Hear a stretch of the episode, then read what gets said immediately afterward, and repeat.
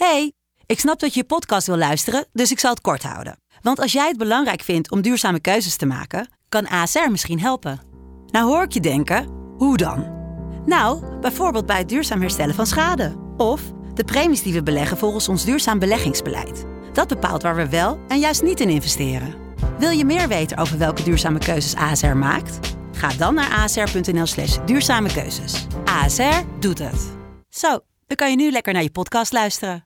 Hoeveel winkels heb je die Gucci verkopen? Mm-hmm. Weet je wel? En, en die Gucci verkopen ze waarschijnlijk als zoete broodjes in de winkel. Dus waarom zouden ze dat dan überhaupt op een platform zetten? En vooral inderdaad het stukje van wat als het niet volgens plan gaat. Uh, de bekende Mike Tyson quote van iedereen heeft een plan totdat hij een goede beuk in zijn gezicht krijgt. Dus we zijn eigenlijk de thuisbezorgd van de luxe kleding.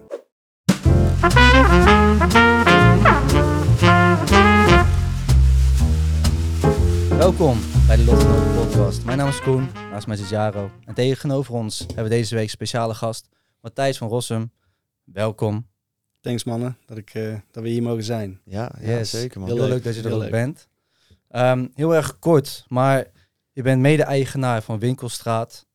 Um, ik ken jullie eerst nog niet, omdat ik helemaal niet met kleding bezig ben. Meestal moet Jaro mij erover inlichten. Ik ken jullie al een hele tijd. yes. yes. Maar ik stond echt te kijken van wat jullie allemaal doen en welke samenwerking jullie allemaal hebben. Um, bijvoorbeeld op Instagram, jullie online presence is best wel groot. Je hebt meer dan achtentachtigduizend volgers. Uh, ik keek bijvoorbeeld met de samenwerkingen die jullie op dit moment hebben. Brands die jullie dus verkopen op jullie webshop. En uh, daar heb je bijvoorbeeld ook een Gucci of een Stone Island of uh, Balenciaga's tussen zitten. Mil Lions, onder andere. Zeker.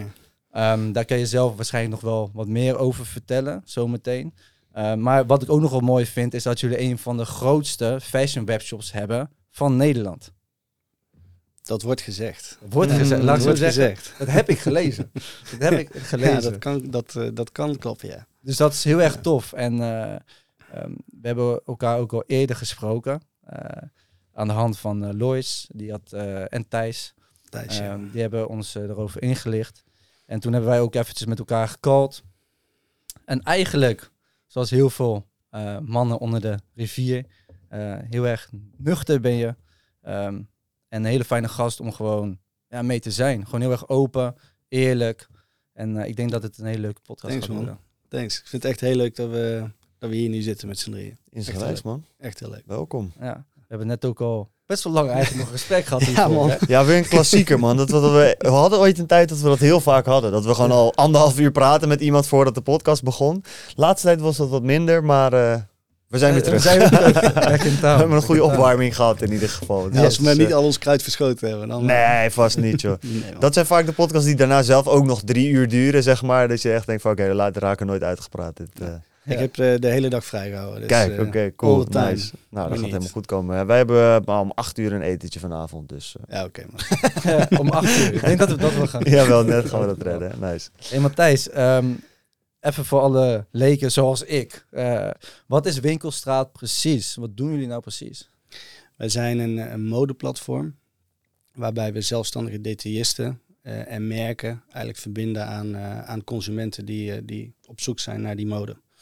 Dus uh, we houden zelf geen voorraad. Het wordt honderd procent geleverd vanuit, uh, vanuit, onze, vanuit onze partners. En um, uh, eigenlijk voor die partners ontzorgen wij alles rondom e-commerce. Dus wij doen de marketing, wij doen de betalingen, wij doen de tech, wij doen customer service, we doen uh, compliance met uh, alle legal dingen die geregeld moeten worden. En vanuit de consumentenperspectief hebben we echt een, een shop gebouwd die voor, um, voor de jeugd, en dan bedoelen we niet jeugd qua leeftijd, maar jeugd qua mind. Mm-hmm. Mijn vader kan bijvoorbeeld ook Stone Island dragen. Ja. Uh, maar die... Um, Uh, die echt, waar we één, één plek hebben in het premium tot echt luxe segment. Waarbij we local streetwear merken. Zoals bijvoorbeeld uh, van Thijs met Mil Lions of Croyez. Uh, tot aan de internationale top, top, top. Met een Balenciaga of een Gucci. Waar we dat op één platform samenbrengen. Cool. En eigenlijk uh, uh, in een notendop wat we doen is dus vraag en aanbod verbinden. En dat aanbod, dat is niet van ons. Zo moet je het eigenlijk zien. Het is een beetje wat we soms intern zelfs, uh, zelf gekscherend wel eens zeggen. We zijn eigenlijk de thuisbezorgd van de luxe kleding. Ja, oh. ja, ja. Zo ja, kwijt ik... als je het heel plat slaat. Uh, het is ja. heel, is natuurlijk, doet het geen eer aan uh, als je het echt even dat internationale luxe hebt en de hele vibe die vaak om fashion heen hangt. Maar als je het heel plat slaat, we zijn een platform voor luxe kleding en we hebben zelf geen voorraad. Dat ja, dat is, jullie zijn wat uh, het dropshippen had kunnen zijn als er iemand echt goed over na zou denken en daadwerkelijk een waardevolle business eromheen zou bouwen. Want ik weet niet of je bekend ja. bent met dropshippen. Ja, ja, dat is tuurlijk, natuurlijk helemaal tuurlijk, een hype tuurlijk, nu. Jullie doen tuurlijk. het al elf jaar. Ja. Daar is het ook het stukje. Ik heb zelf geen voorraad en ik vind klanten voor producten. Ja. Nou, jullie zijn denk ik een heel goed voorbeeld van wat mensen zeggen altijd dropshippen is dood. Nee, dropshippen is niet dood. Het kan een heel essentieel onderdeel zijn voor je bedrijf. Alleen moet je het wel goed doen. Ik denk dat jullie daar een heel mooi voorbeeld zijn van als je daar echt goed over nadenkt. Ja, nou kijk, we door schade en schande leer je. Weet je wel, we zijn nu elf jaar bezig. Zelfs al nee, elf jaar bezig. En uh, dat voelt nog steeds als de dag van gisteren, weet je wel. We zijn nog steeds elke dag met nieuwe dingen bezig. Elke dag aan het leren, elke dag ja, aan het ontdekken, weet je wel. Ook de markt verandert enorm, zeker bijvoorbeeld door corona. Dat was in één keer, je denkt van oké, okay, weet je wel, dat was, dat was echt wel disruptive voor de groei van het bedrijf, in positieve zin. Mm-hmm. Weet je wel, uh, maar goed, daarna komt natuurlijk ook weer een andere periode. Hoe ga je daar dan weer mee om? En iedere keer die verschillende fases waar je doorheen gaat, is eigenlijk een beetje... Je groeit, dan kom je op een plateau. En dan groei je weer en dan kom je op een plateau. En je groeit weer en, en dan blijf je weer. Weet je, en dat is wel natuurlijk het leuke aan wat we aan het doen zijn. Het is een hele dynamische markt met hele dynamische partners. En um, um, ook een heel dynamisch team. Ja, ja het is echt uh, het is, uh, het is een feestje om, uh, om er elke dag mee bezig te kunnen zijn. Met hoeveel mensen werken jullie nu echt bij Winkelstraat, zeg maar? Los van alle partners die daar omheen uh, hangen? We zijn met een kleine veertig mensen nu. Ja. Kleine veertig mensen. Ja, dus je, we hebben ook wat stagiaires en wat mensen die we inhuren. Maar ja, oké, okay, ja, dat, maar dat is de, ook wel... Bij de veertig mensen werken gewoon uh, wekelijks bijna elke dag aan, uh, aan winkelstraat punt n l. Groot. Oh. Hey, jullie doen dit nu al uh, zeker elf jaar. Hoe is dat begonnen? Want jullie zaten niet ineens met z'n veertig op kantoor uh, te denken, nee, nou, man. Laten we maar wat gaan doen. Nee man, ja, hoe is dat begonnen? Uh, we zijn... Um, We zijn van oorsprong uh, natuurlijk een veel kleiner clubje. We hebben ook een investeerder, dat is een familiebedrijf uit het zuiden.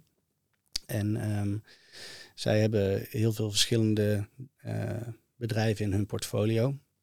En eigenlijk vanuit het bedrijf uh, waar, we, waar, waar ik toen werkte, en dat was, uh, ik was voorheen dus in dienst bij, uh, bij de investeerder, mm. um, ontstond al een idee van oké, okay, we willen eigenlijk een multibrand webshop bouwen. Nou, en zo hebben zij uiteindelijk een clubje samengesteld. Toen werd uh, op een gegeven moment ook aan mij de vraag gesteld, wil je meedoen? Ja, oké, okay, let's go man. Tuurlijk.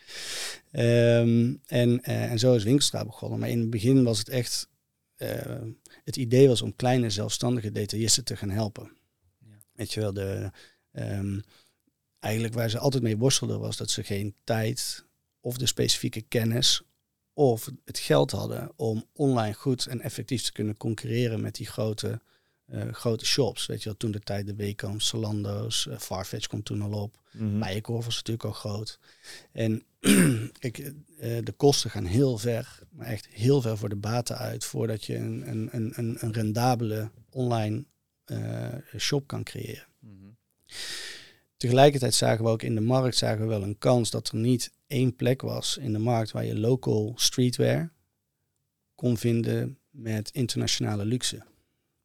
Dat was, weet je, heel vaak was het of internationale luxe, maar dan zag je die local streetwear die, die, die een beetje achterbleef, weet je, want er waren dan nog te kleine merkjes, dat pakten ze dan niet op. En weet je, daar, daar, uh, daar ja, dat was er niet. Mm-hmm. Maar we zagen wel duidelijk dat de consument zo'n plek kon waarderen. En dat zag je gewoon in, in verschil, op verschillende datapunten waar we, waar we naar hadden gekeken. En ook wat je hoorde in de markt. Mm-hmm.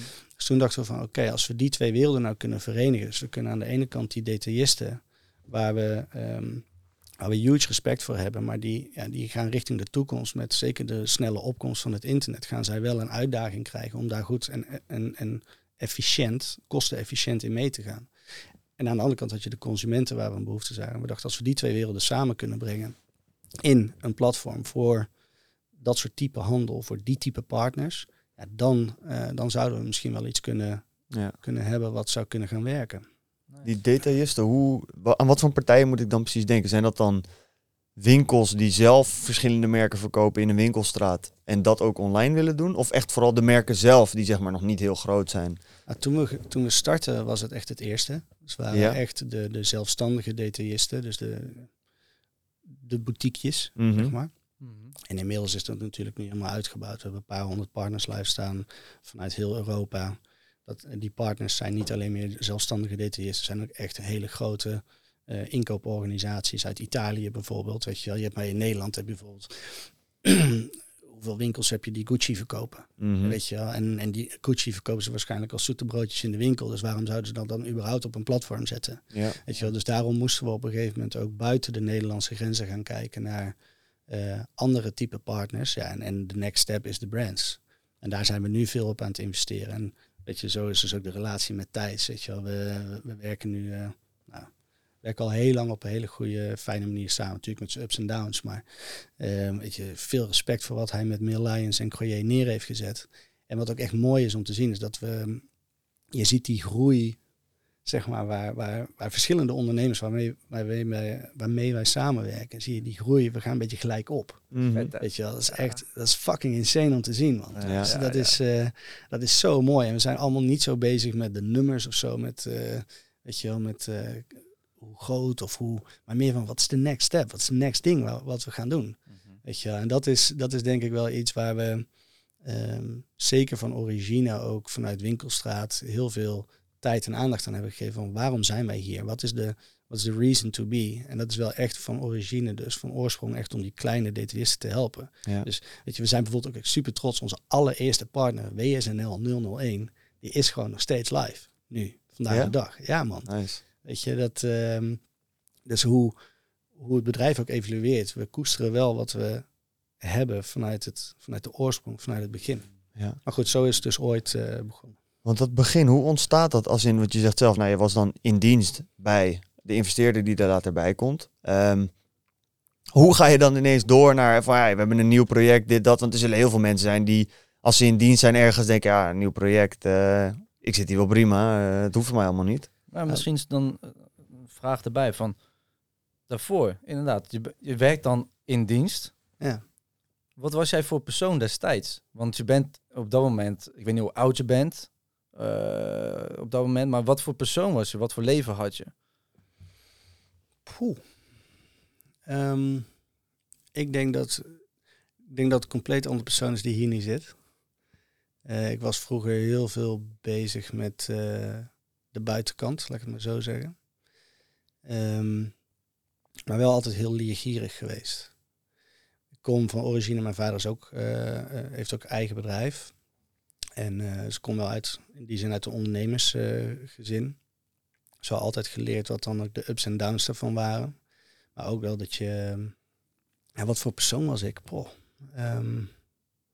Ben je platgeslagen? Was je ondernemend? Had je al wel van, ik wil ondernemer worden, ja, ik wil iets bouwen? Ja man. Ik, ik, vroeger op school, op de middelbare school al, toen...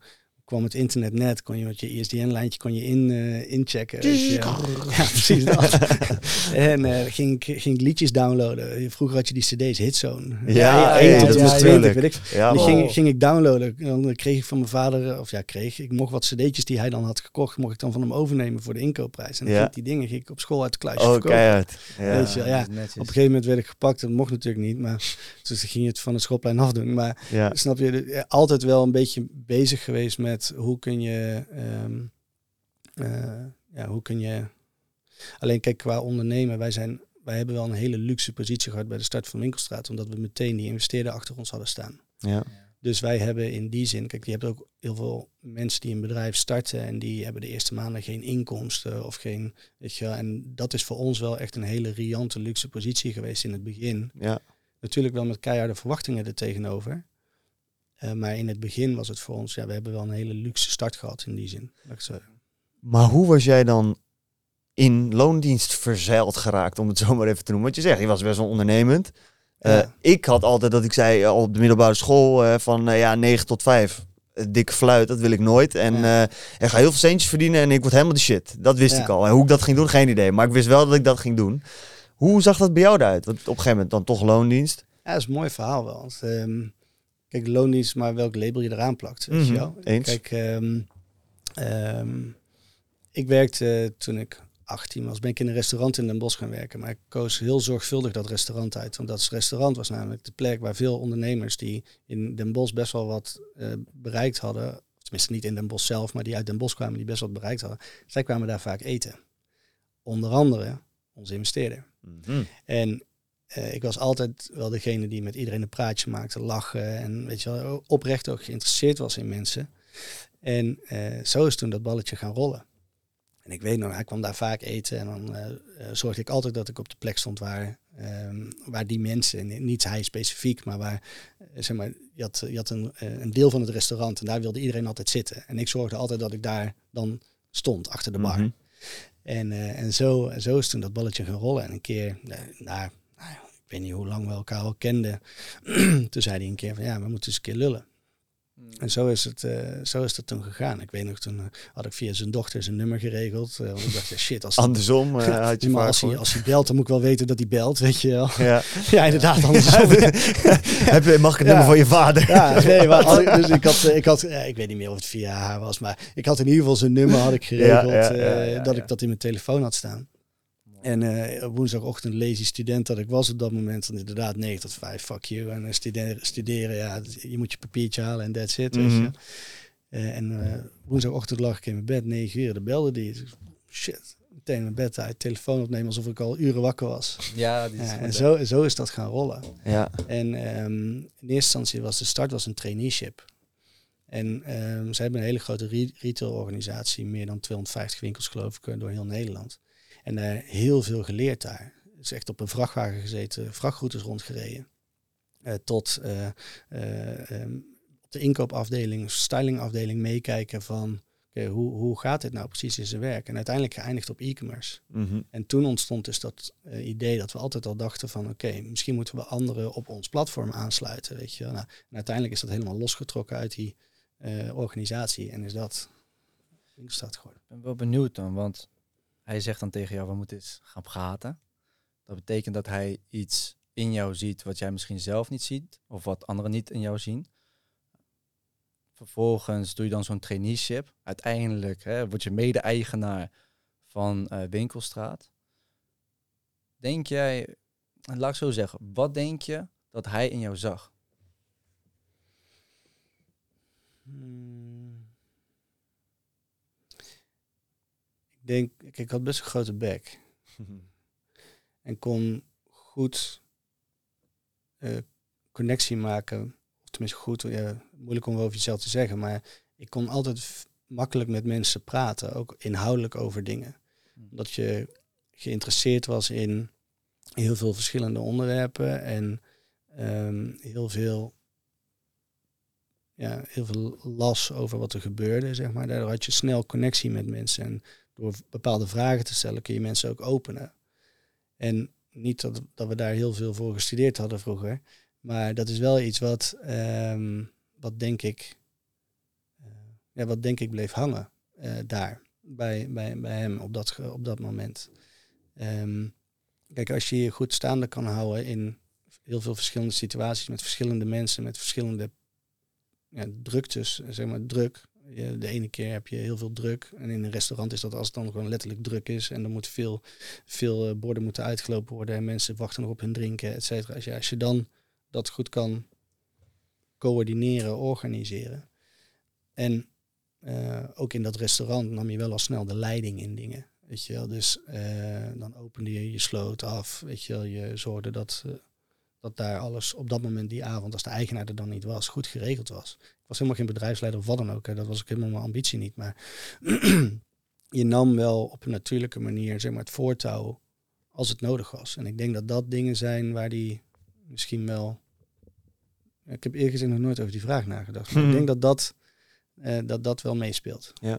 Merk je dat bij jezelf ook niet? Dat, dat zie ik namelijk nu ook bij mezelf. Ik zou mezelf nooit aangenomen hebben. Want ik was precies tegenovergestelde. Bij elk bijbaantje dacht ik, ja, fuck jullie. Weten jullie wel niet met wie jullie te maken hebben, zeg maar. Van, ja, ik ga je afwassen, maar ik moet deze toko runnen. En uh, ja, als het me niet aanstond, dan ging ik er vandoor, zeg maar. Ik was waarschijnlijk echt hoofdpijn om mee te werken. Wat jij zegt, als ik nu naar iemand zoek, dan is het inderdaad iemand van... hé, hey, die laat zien. Die durft verantwoordelijkheid te nemen. Die toont initiatief. Die heeft snel overzicht. Ja, ik zou daar ook naar op zoek gaan. Dus ik snap ergens wel dat als je dat toont, dat iemand denkt van... nou, dat is wel een gast waar denk ik wat mee kan. Ja... Ja, nou, ik weet niet of ik mezelf aangenomen zou hebben in alle eerlijkheid. Maar jij wist alle diepe krochten van jezelf. Hè? Hij ja. zag alleen de goede kant. Pain in the ass, gek. Nog steeds soms. Ja. Maar ja, um, ja. Uh, nee, um, ik, denk, ik denk inderdaad wel dat je gelijk hebt. Weet je wel. Als, je, als wij nu ook kijken naar, als we, als we nu mensen toevoegen aan ons team, wat we niet heel snel doen. Omdat mm-hmm. we, ja, het team wat we hebben, dat vinden we wel heel belangrijk. Het is toch altijd weer een nieuwe balans als er mensen bijkomen. Ja. Mm-hmm. Um, um, Dan kijk je ook al naar bepaalde dingen. En ondernemerschap. En dat hoeft dan niet te zijn dat iemand een ondernemer is. Weet je, iemand kan ondernemend zijn in, uh, in, in hoe die, hoe die, hoe die zijn werk doet. Weet ja. je wel? Uh, niet wachten op, op je een opdracht krijgt, maar gewoon boem. Ik ga, dat, ik ga dat regelen. Ik ga dat zelf doen. Exact. En dat zijn wel dingen waar wij nu ook op letten inderdaad. Zoals ja, we iemand precies. aannemen. Ja, ja, en ook ja. geen ja-knikkers. Nee. nee, dat is belangrijk. Lastig wel. Ook in sollicitaties, want heel veel mensen hebben altijd het idee van laat ik maar een beetje meepraten. Want als ik er volle bak tegenin ga, dan denken ze straks... Uh... Ja, maar je merkt heel gauw aan mensen of ze real zijn. Weet je wel? Ja. Ook, ook hoe wij met elkaar praten, ja, daar zit geen lucht in of, of wat dan ook. Dat is gewoon heel, heel real. En dat is waar wij met name naar op zoek zijn. Ja. Mensen gewoon die authenticiteit, die oprechtheid. Weet je, als iemand aan je vraagt, hé hey man, hoe is het? En hij gaat meteen door met zijn leven. Ja, dat is, dat is niet sincere, snap je? Ja. Dat is, maar als iemand vraagt, hé hey man, hoe gaat het met je? En dat is natuurlijk anders dan wanneer je even snel belt uh, voor iets. Of wanneer je gewoon met elkaar een hapje gaat eten. Of, of in een meeting zit en je bent oprecht geïnteresseerd in iemand. Ja. ja. Dat is een gek ding, hè? Dat is ja, een kleine sidestep van... Ik heb, vind het altijd verwonderlijk hoe goed je lichaam erin is... in voelen of iemand oprecht is of niet. Want als je het kwantificeert kunnen mensen bij wijze van spreken... bijna dezelfde dingen zeggen. En bij de een kunnen wij elkaar achteraf aankijken en zeggen... Nee, deze gasten zit full of shit. Ja. Of elkaar aantikken en zeggen van ja, dit is echt een zieke gast. Terwijl, qua wat hij zegt, er misschien helemaal niet zoveel verschil is. Ik vind dat altijd raar iets. Puur non-verbaal. Ja, ja. puur, honderd procent. Ja, en ook tonatie. Kijk, ja. Ik heb wel eens, wat zijn die, uh, hou me even niet op de percentages, maar ik geloof dat van een boodschap die je overbrengt, dat meer dan de helft is je, je non-verbale communicatie. Dan ik geloof veertig procent is je toon en zeven procent is je de, de feitelijke woorden die je uitspreekt. Ja. Het is heel, heel vaak, ja, voel je wel aan of iemand maar real is. Ik ben mm-hmm. het met jou eens. Het is wel veel non-verbaal en ook de tonatie. Ja. Mm-hmm. ja. Het is ook heel grappig, dat vind ik altijd heel interessant, dat je dat had je vroeger altijd. Dan, als jij dan een meisje leuk vond op school of zo, maar zij zag meer een andere jongen zitten. En dan zat je daar naar te kijken en dacht je, heb je niet door dat deze gast echt de grootste finesser is van heel de school? Van ja. dat dit de meest inauthentieke guy ooit is? Hij klopt, dat ik me dan altijd zat af te vragen, hoe kan ik dit nou zo goed zien en heb jij geen idee? Ben jij dan zo dom of wat maar gebeurt dat, hier? Dat heb je toch ook wel eens gehad, dat je zeg maar, uh, hoor, een jaar, hoor je in één keer jaren later dat een... een meid jou vroeger leuk vond. Dat je dacht van, dacht van, als ik dat wist... Ja, ja. Oh, had heel de wereld ja. er anders uitgezien. Ja, ik wist niet eens dat er iemand was die me leuk vond. Ja. dat ja, maakt het lastig. Stel dat zo'n meid in dat geval daar wel in meegaat met zo'n gast die dan in jouw ogen niet deugt. Weet je. Ja, misschien is dat wel gewoon haar pad om te leren wat ze wel en wat ze niet uh, chill vindt of zo. Ja. Weet je wel. Iedereen ja. heeft, heeft zijn eigen leerstijl en zijn eigen manier van... Uh, hoe zeg je dat? Uh, kijken naar de wereld. En die ja. kijk die kan natuurlijk veranderen op het moment dat je keer je teen stoot. Ja. Ja, dus dat, uh, misschien moet het dan wel gewoon zo zijn voor zo iemand. Dat, dat is ook moment. Zeker waar. Ja. Ja, iedereen moet zijn eigen pad belopen. Ik wil even een momentje nemen om alle lotgenoten te bedanken. We hebben zoveel toffe D M's, berichten, mailtjes, Discord berichten gehad over mensen die begonnen zijn met het gebruiken van pijnpollen en zeggen dat ze er super veel baat bij hebben gehad. Allereerst zijn we daar heel blij om, omdat Koen en ik het natuurlijk zelf een tijd zijn gaan gebruiken, maar we niet zeker wisten of jullie het ook top zouden vinden. We krijgen nu heel veel positieve feedback. Robert, de eigenaar van het bedrijf Amplifier, dat het supplement pijnpollen verkoopt, krijgt ook superveel toffe reacties. Um, de reacties lopen heel erg uiteen van mensen die zeggen dat ze veel meer energie hebben, uh, betere mood, betere sportprestaties... Betere seksuele prestaties wordt ook vaak genoemd. Gewoon een hele hoop dingen die er voor mij op duiden dat we echt daadwerkelijk een steentje aan het bijdragen zijn aan het verbeteren van het testosteronniveau van mannen. En daar word ik heel blij van. Dus mocht je dit nou kijken, al meerdere malen pijnpollen langs hebben zien komen, maar nog niet zeker weten of je het wil proberen. Pijnpollen dragen bij bij het verbeteren van je energieniveau en het verbeteren van je testosteronniveau. Dat komt omdat er heel veel goede vitamine, mineralen, natuurlijke sterolen en andere stoffen, natuurlijke stoffen, wat heel belangrijk is, in de pijnpollen zitten. Je kunt het uitproberen voor minder dan een euro per dag. En met de code LOTGENOTEN tien krijg je daar ook nog eens tien procent korting bovenop. En die tien procent korting met LOTGENOTEN tien kun je zo vaak gebruiken als je zelf wil. Dus van nu tot in de toekomst. Dus als je nog twijfelt, klik op de link in de beschrijving. Lees alle informatie nog een keer goed door. Gebruik de code LOTGENOTEN tien en probeer het een maandje uit. Ik weet zeker dat je er voordeel van gaat hebben. Mocht het niet zo zijn, laat het ons ook weten. We willen alle feedback weten, maar tot nu toe horen we echt superveel toffe dingen. Mijn dank is groot daarvoor. Klik op de link in de beschrijving en probeer het vanaf morgen uit. Ik denk, uh, ik ben nog wel benieuwd naar je verhaal, maar er zijn net ook wel wat interessants. Hè? De, de, je personeel die je aanneemt, je neemt niet zo heel snel nieuwe werknemers aan, omdat het belangrijk is om een bepaalde balans in je team te houden. Um, Natuurlijk kan je iemand aannemen en dan heb je nog de, het proces van onboarding, van ze betrekken in het team. Ja. Uh, daarin spelen ook heel veel factoren een rol. Ja, uh, als iemand heel goed is en je geeft hem alleen maar complimentjes, gaat hij misschien denken van, ah, het is allemaal veel te makkelijk en dat het daarna juist allemaal verkeerd gaat. Of misschien is het andersom, dat je juist in het begin heel erg kritisch bent, waardoor ze heel erg terughoudend gaan zijn en niet durven innovatieve ideeën te delen. Um, Hoe kijk jij ernaar en wat is jullie proces daarin? We hebben een heel uitgebreid aannameproces. Echt heel uitgebreid. Um, het zijn uh, minimaal drie, maar soms ook vier rondes. Dus eerst is gewoon uh, degene die voor zijn of haar team iemand aanneemt, die heeft een gesprek. En dat doen we eigenlijk altijd wel met z'n tweeën. Het is gewoon een kennismakingsgesprek. Vaak virtueel. Lang leven corona. Ja. dus is vaak virtueel. Ja. Uh, daarna gaan we, uh, gaan we een fysieke meeting. Maar op het moment dat we dan, dat dan de hiring manager, zoals we dat dan noemen, uh, zegt van oké, okay, ik heb hier geloof in, dan, dan worden er heel veel andere teams bij betrokken. Dan heeft zo'n kandidaat, heeft dan met heel veel verschillende mensen binnen het team, hebben ze een meeting. Daarna is er dan een, een, een soort evaluatie en dan geeft iedereen zijn of haar mening. En dus, dan zou je dezegene wel aannemen en hoe zeker ben je van je zaak? Um, en als jij zegt ja, maar ik twijfel. Of ja, maar ik ben niet zo zeker. Of ja, maar ik ben superzeker. Of ik ben mid, medium zeker. Weet je wel. Uh, kun je tekst en uitleg geven. En soms komen daar dan nog dingen in, in naar voren die bijvoorbeeld, hè, als wij iemand zouden aannemen en uh, Jaro, jij ziet iets uh, wat bijvoorbeeld Koen niet gezien heeft of wat ik niet gezien heb. Mm-hmm. um, dan gaan we daarover in gesprek. En soms heb je dan nog een extra ronde nodig om dingen te verifiëren. Ja. En ja. Op het moment dat iedereen dan ja zegt, dan pas gaan we het, uh, het voorsteltraject in. Omdat we, kijk, je bent, uh, we zijn met een heel klein team.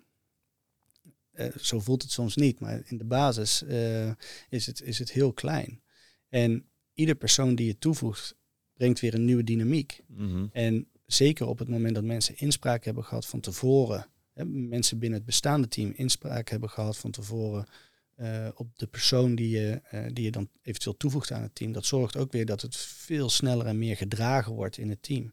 En dat er al veel meer een connectie is. En dat dus in het begin, als iemand binnenkomt, dan is eigenlijk al niet meer de vraag van hoe ga je, hoe moet je met iemand omgaan? Moet je dan juist complimentjes geven of moet je juist, uh, wat je net zei, complimentjes of, of juist kritisch zijn? Nee, dat stadium ben je eigenlijk al voorbij. Dan kan je gewoon heel real zijn met iemand. Mm. Hé, luister, dit is goed, maar dit is niet goed. Mm. Ja. En, en daarin... Um, Ja, daarin uh, zijn we wel heel selectief. En heel beschermend ook. Zit ook zo bij stagiaires? Hetzelfde proces? Of nee, is dat, dat, uh, dat... Nee, nee, nee, dat niet. Het is echt wel voor mensen die bij ons in dienst komen. Maar wat wel heel mooi is, uh, zeker vro- voorheen, zeg maar, toen we begonnen, uh, we hebben altijd heel scherp aan de wind gevaren qua kosten. Omdat, kijk, het, het, het, het marktplaatsmodel, wat ik net ook zei, weet je wel, de kosten gaan heel veel voor de baten uit. Dus je mm-hmm. moet wel heel kritisch kijken naar waar, waar geef je je geld aan uit. En Um, wij zijn zeker in het begin heel afhankelijk geweest van stagiaires. Maar wat dat mooie was, als, ze, als je dan zeg maar de, als een stagiaire dan heel goed deed en het ging beter met het bedrijf, dan kon ze een stagiaire aannemen. Ja. Dus dan had je heel dat aannameproces eigenlijk niet nodig. Mm. Want dan wist je al precies wat je aan iemand had. En iemand die, die kwam gewoon in een warm bad terecht dan. En wel met meer verantwoordelijkheid natuurlijk. Maar je had, je had dan wel een soort van een brainpool, als het ware. En je kon precies zien hoe gaat iemand ergens mee om. En je had, kon dat van meerdere mensen tegelijkertijd. Ja, en ondertussen werd er gewoon heel veel werk verzet en kregen we, kregen we heel veel nieuwe spulletjes bijvoorbeeld naar, naar het platform toe. En dan letterlijk zaten er gewoon mensen in te voeren. Hè, dus de informatie van dat product in te kloppen in een systeem. En dat deden ze dan nou, dagen achter ja. elkaar. Dat is echt monnikenwerk. Wow. Maar je zag wel heel goed hoe iemand ermee omging. Ja. En, en, en je kon dan heel goed lezen wat, wat iemand voor persoon is en of die dus binnen het team zou passen. Dat is echt wel heel mooi. Heel veel mensen die nu nog steeds uh, in ons team zitten, zijn begonnen ooit als stagiair. Dat is, dat is echt, uh, ja. Ik heb nog één vraag erover, hoor. En dan, uh, als stagiair zijnde, hè, we nemen ook af en toe een stagiair aan. Hoeveel tijd is het nodig om in het begin te besteden aan de stagiaires? Wat is je verwachting bijvoorbeeld als ze een rol moeten vervullen? Want aan de ene kant ben je een bedrijf aan het opzetten. Aan de andere kant wil je dus je team uitbreiden en zorgen dat iemand goed kan werken. Maar ja, als het weer, als zo'n persoon niet capabel genoeg is, ja, hoe zorg je voor een balans daarin? Dat je hem niet moet aannemen in de first place. Ja. Hoe uh, is dat bij jullie, zeg maar? Hoeveel meer moet een stagiair opleveren dan dat je erin stopt? Want wat je heel vaak merkt, als je niet goed het selectieproces doet, ja, dan ben je eigenlijk meer tijd en moeite kwijt aan een stagiair, ja, dan klopt, dat het oplevert. Ja, dat is wat heel veel, want er zijn ja, veel ondernemers omheen ook, ja, pomp er twee stagiaires in, die regelen het wel. Ja. Nee, nee, maat. Nou, nee, zo nee, werkt, zo het, werkt niet. het niet. En, en ook als, uh, als je, even terugkomt op de vraag van Koen, kijk, ja. hoeveel, hoeveel moet je daar dan instoppen? Ja, dat, kijk, als jij een stagiair aanneemt, heb je ook een verantwoordelijkheid. Want diegene komt binnen de organisatie, no matter waar, op welke plek, om te leren. Mm-hmm. Dus je hebt een hele grote verantwoordelijkheid om zo iemand ook sterker te maken. Dus je moet daar ook tijd voor reserveren en, en, en tijd voor maken uh, om, om dat te doen. Ja. En uh, dus, ja, kijk, het is moeilijk om te zeggen, zoveel uur per week, denk ik, moet je daaraan besteden. Maar wat, wat wij allemaal wel doen, uh, iedereen in het team die met stagiaires werkt, uh, ze hebben altijd een soort van een buddy. En die... Die buddy die heeft ook wekelijks gewoon meetings met ze, één op eens. Oké, okay, waar loop je tegenaan? Hoe, hoe, hoe kan ik je helpen? Wat heb je zelf al gedaan om het op te lossen? Uh, en, en op die manier zie je stagiaires. Uh, ik, vind, ik vind het echt fantastisch om te zien. Soms komen ze echt binnen en dan zijn ze heel, heel, heel junior, weet je. Ja. En, en natuurlijk zijn ze nog niet de meest senior mensen zes maanden later. Maar je ziet ze in zo'n... Ja, dat gaat snel. Zo'n snelle curve gaan. Dat is, ja, dat is, dat is fantastisch om te zien. En ja. je... Uh, ik denk ook andersom geredeneerd richting het bedrijf is. Zo'n stagiair, als die zelf ook ervaart en ziet wat, um, um, ja, wat ze terugkrijgt van het bedrijf, dan, dan heb je ook meteen een hele grote loyaliteit te pakken. Ik denk ook zeker voor die stagiairs ook, denk ik dat het zeker op M B O gewoon ook een hele frisse adem kan zijn voor die mensen, hoe je met ze omgaat. Want ik, wij hebben nu... Twee keer een stagiair gehad. Ik moest even denken van wie er nou stagiair was. Want een deel werkt nog bij ons. Ja. Twee keer een stagiair gehad. En bij een van die stagiaires, die andere heb jij dan begeleid. De eerste, die begeleidde ik. En daar merkte ik gewoon dat de docent zei... Ja, hij heeft ook een bedrijfje. En daar dacht hij even stage te gaan lopen. Ja, dat gaan we natuurlijk niet doen, hè. Weet je wel. Ja, want anders gaat iedereen denken dat we wel even te doen. Ja, dus uh, ja, kan die wel een beetje wat... Ik had echt... Ze praten echt over hem alsof hij verstandelijk gehandicapt was. Terwijl ja. ik dacht, van, deze gast... Hij is achttien en heeft een eigen bedrijf waar hij al omzet mee doet, weet je wel, waar hij hard aan werkt. Hij is fulltime bezig om zichzelf te ontwikkelen. En ik dacht ook, het is wel fijn, en dat zag ik aan hem ook heel erg. Wij namen hem serieus. Wij gaven hem heel veel verantwoordelijkheid. Van, hé, hey, oké, okay, denk je dat je dit aan kan? Ga dat doen. En daar popte hij helemaal van op. En die vrijheid. Juist. Die vrijheid om dat te kunnen gaan doen. Exact. Mm, en maar... bij hem zag ik ook dezelfde frustratie die ik had. Ik werd helemaal lijp van die vrouw. Ik zat weer gewoon terug in de tweede klas op de middelbare school. Ja. En ik dacht, ja... Ik word gewoon totaal niet serieus genomen. Ik word gezien als een jong ventje van ja, jij komt allemaal nog wel achter. Ja. Terwijl als je die gasten in hun kracht zet, dan kunnen ze echt veel. Ja, ik vind dat het grappig. Weet je. Zelf op de universiteit heb ik ook wel eens een, een college gevolgd. Uh, dat ging dan over entrepreneurship. En ja. dat werd helemaal opgeblazen en gedaan. En um, uh, ik weet nog, op een gegeven moment zat ik een keer vooraan in de collegezaal. Toen, ik had een beetje gekeken van wie die kerel dan was. Toen dacht ik van mij, ik kan helemaal niet terugvinden in welke organisatie jij gewerkt hebt. Je bent altijd docent geweest en daar is helemaal niks mis mee. En ik zeg ook niet dat, een, dat een docent niks kan weten van ondernemerschap. Maar weet je, een beetje zelfs met autorijden. Ja, op het moment dat jij je rijbewijs hebt gehaald, kun je dan goed autorijden? Ja, denk het niet. Dat leer je daarna in de praktijk. Weet je wel, je leert door in verschillende situaties te komen, door op, op, op in moeilijke situaties te komen, door soms een keer misschien een paaltje te raken of uh, een voetganger bijna. Mm-hmm. Weet je wel, daardoor leer je autorijden, leer je anticiperen. Ja, je leert door het te doen. En um, dus ik vroeg aan die docent, wat, wat voor bedrijven heeft u eigenlijk uh, gebouwd of gewerkt of, of ja, niks. Nou, we nooit meer naar die klas gegaan. Nee. Weet je wel, omdat, ja, het, het, niet omdat hij het misschien niet kan, alleen, ja, uh, of omdat hij geen goed verhaal had of wat dan ook, maar meer gewoon dat je dan denkt van, ja, oké, okay, door met mijn tijd, of ja. door met mijn leven, weet je wel. uh, andere dingen waar ik misschien meer kan uh, of sneller meer uit kan halen. Ja. Ja, het is een lastige. Dat is ook zo'n dubbel ding. Dat aan de ene kant honderd procent mee eens. En ondernemers zijn ook nog vaak het vervelende slag dat het wel redelijk bij de hand de mensen zijn die zeshonderd keer vragen, ja, waarom dan? Hoezo? Ja. Dus als je dan ondernemerschap moet gaan leren aan ja. mensen die dat interessant vinden, ja. maar je hebt het zelf nooit gedaan, dan krijg je snel een vraag. Aan de andere kant denk ik ook wel, uh, jij hebt bijvoorbeeld uh, biomedisch, wetens, uh, biomedisch labonderzoek gestudeerd of zo, toch? Ja? Oké, okay, nice. Nou, na vier, vijf jaar heb ik hem eindelijk in zitten. Ja, jij zal ook docenten gehad hebben die jou leren over bijvoorbeeld dieroperaties op dieren die zij zelf nooit geopereerd hebben. Jawel. Is dat standaard altijd erin? Ze moeten alles wat ze leren... Ja, en moeten zeggen, ze... Het was zo specifiek dat uh, er zullen wellicht docenten zijn die iets vertellen over iets wat ze zelf nooit hebben gedaan. Dat kan. En ik ja. denk dat in onderzoek dat het ook best wel lastig is om bepaalde onderzoeken te gaan doen die al uitgevoerd zijn. Ja. Want ja, die hoeven dan niet meer uitgevoerd te worden. Ja. Um, alleen... Het is wel zo dat elke docent die ik tot nu toe even nu kan bedenken, uh, ja, die, ja, die, die hebben allemaal gedaan. Wel gewoon echt praktijkervaring okay. gehad, okay. man. Cool. Als het niet is gewoon, ja, ja. Ik heb, ik heb die operaties gedaan, maar ook gewoon labtesten, dat ook gewoon, weet je. Ja. Maar okay, ook met die, cool. met die docent waar ik het net over heb. Kijk, dit, het is niet dat hij geen goed mens is of dat je het niet weet, weet je wel. Want hele generieke dingen zoals... Inschrijven bij de K V K. Ja, administratieve dingen. Of ja. met, met teams omgaan, weet je wel. Met mensen omgaan. Dat zijn, daar moet je gevoel voor hebben. Maar dat kan je best wel, als je de theorie erachter goed begrijpt. Alleen de struggle soms van, oké, okay, shit. Uh, we moeten bepaalde betalingen doen. Maar de betaalrekening is op dit moment niet voldoende. Of, uh, uh, kut man, uh, we hebben daar... Uh, uh, ja, dat risico lopen we. En uh, dat, dat oké, okay, shit. Op dit moment... wordt dus waar wat we dachten, we gaan die partner kwijtraken, daardoor raken we dat segment kwijt, dat scheelt ons zoveel omzet, oh damn, hoe gaan we daarmee om?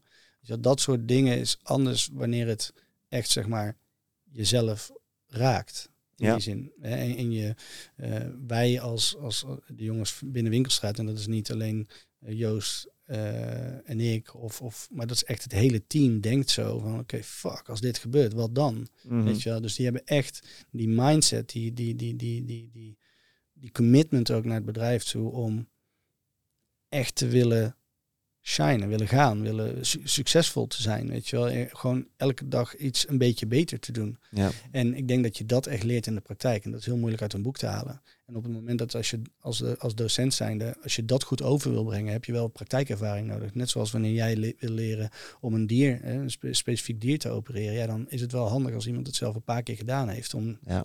uit te kunnen Uh, leggen van oké, okay, dit zijn de risico's, daar moet je, daar moet je op letten. Uh, als je daar een, een incisie maakt, dan kan er mogelijk dat gebeuren. Of uh, wel zo, op die manier. En vooral inderdaad het stukje van wat als het niet volgens plan gaat. Ja. Uh, de bekende ja. Mike Tyson quote van iedereen ja. heeft een plan totdat hij een goede beuk in zijn gezicht krijgt. ja. En dan moet je ja. ineens echt gaan denken ja. van oké, okay, weet je. Ja. Ik had het zo van A naar B omschreven. Uh, we zijn nu onderweg naar B, maar we zijn op C uitgekomen. Ja. Wat nu? Ja.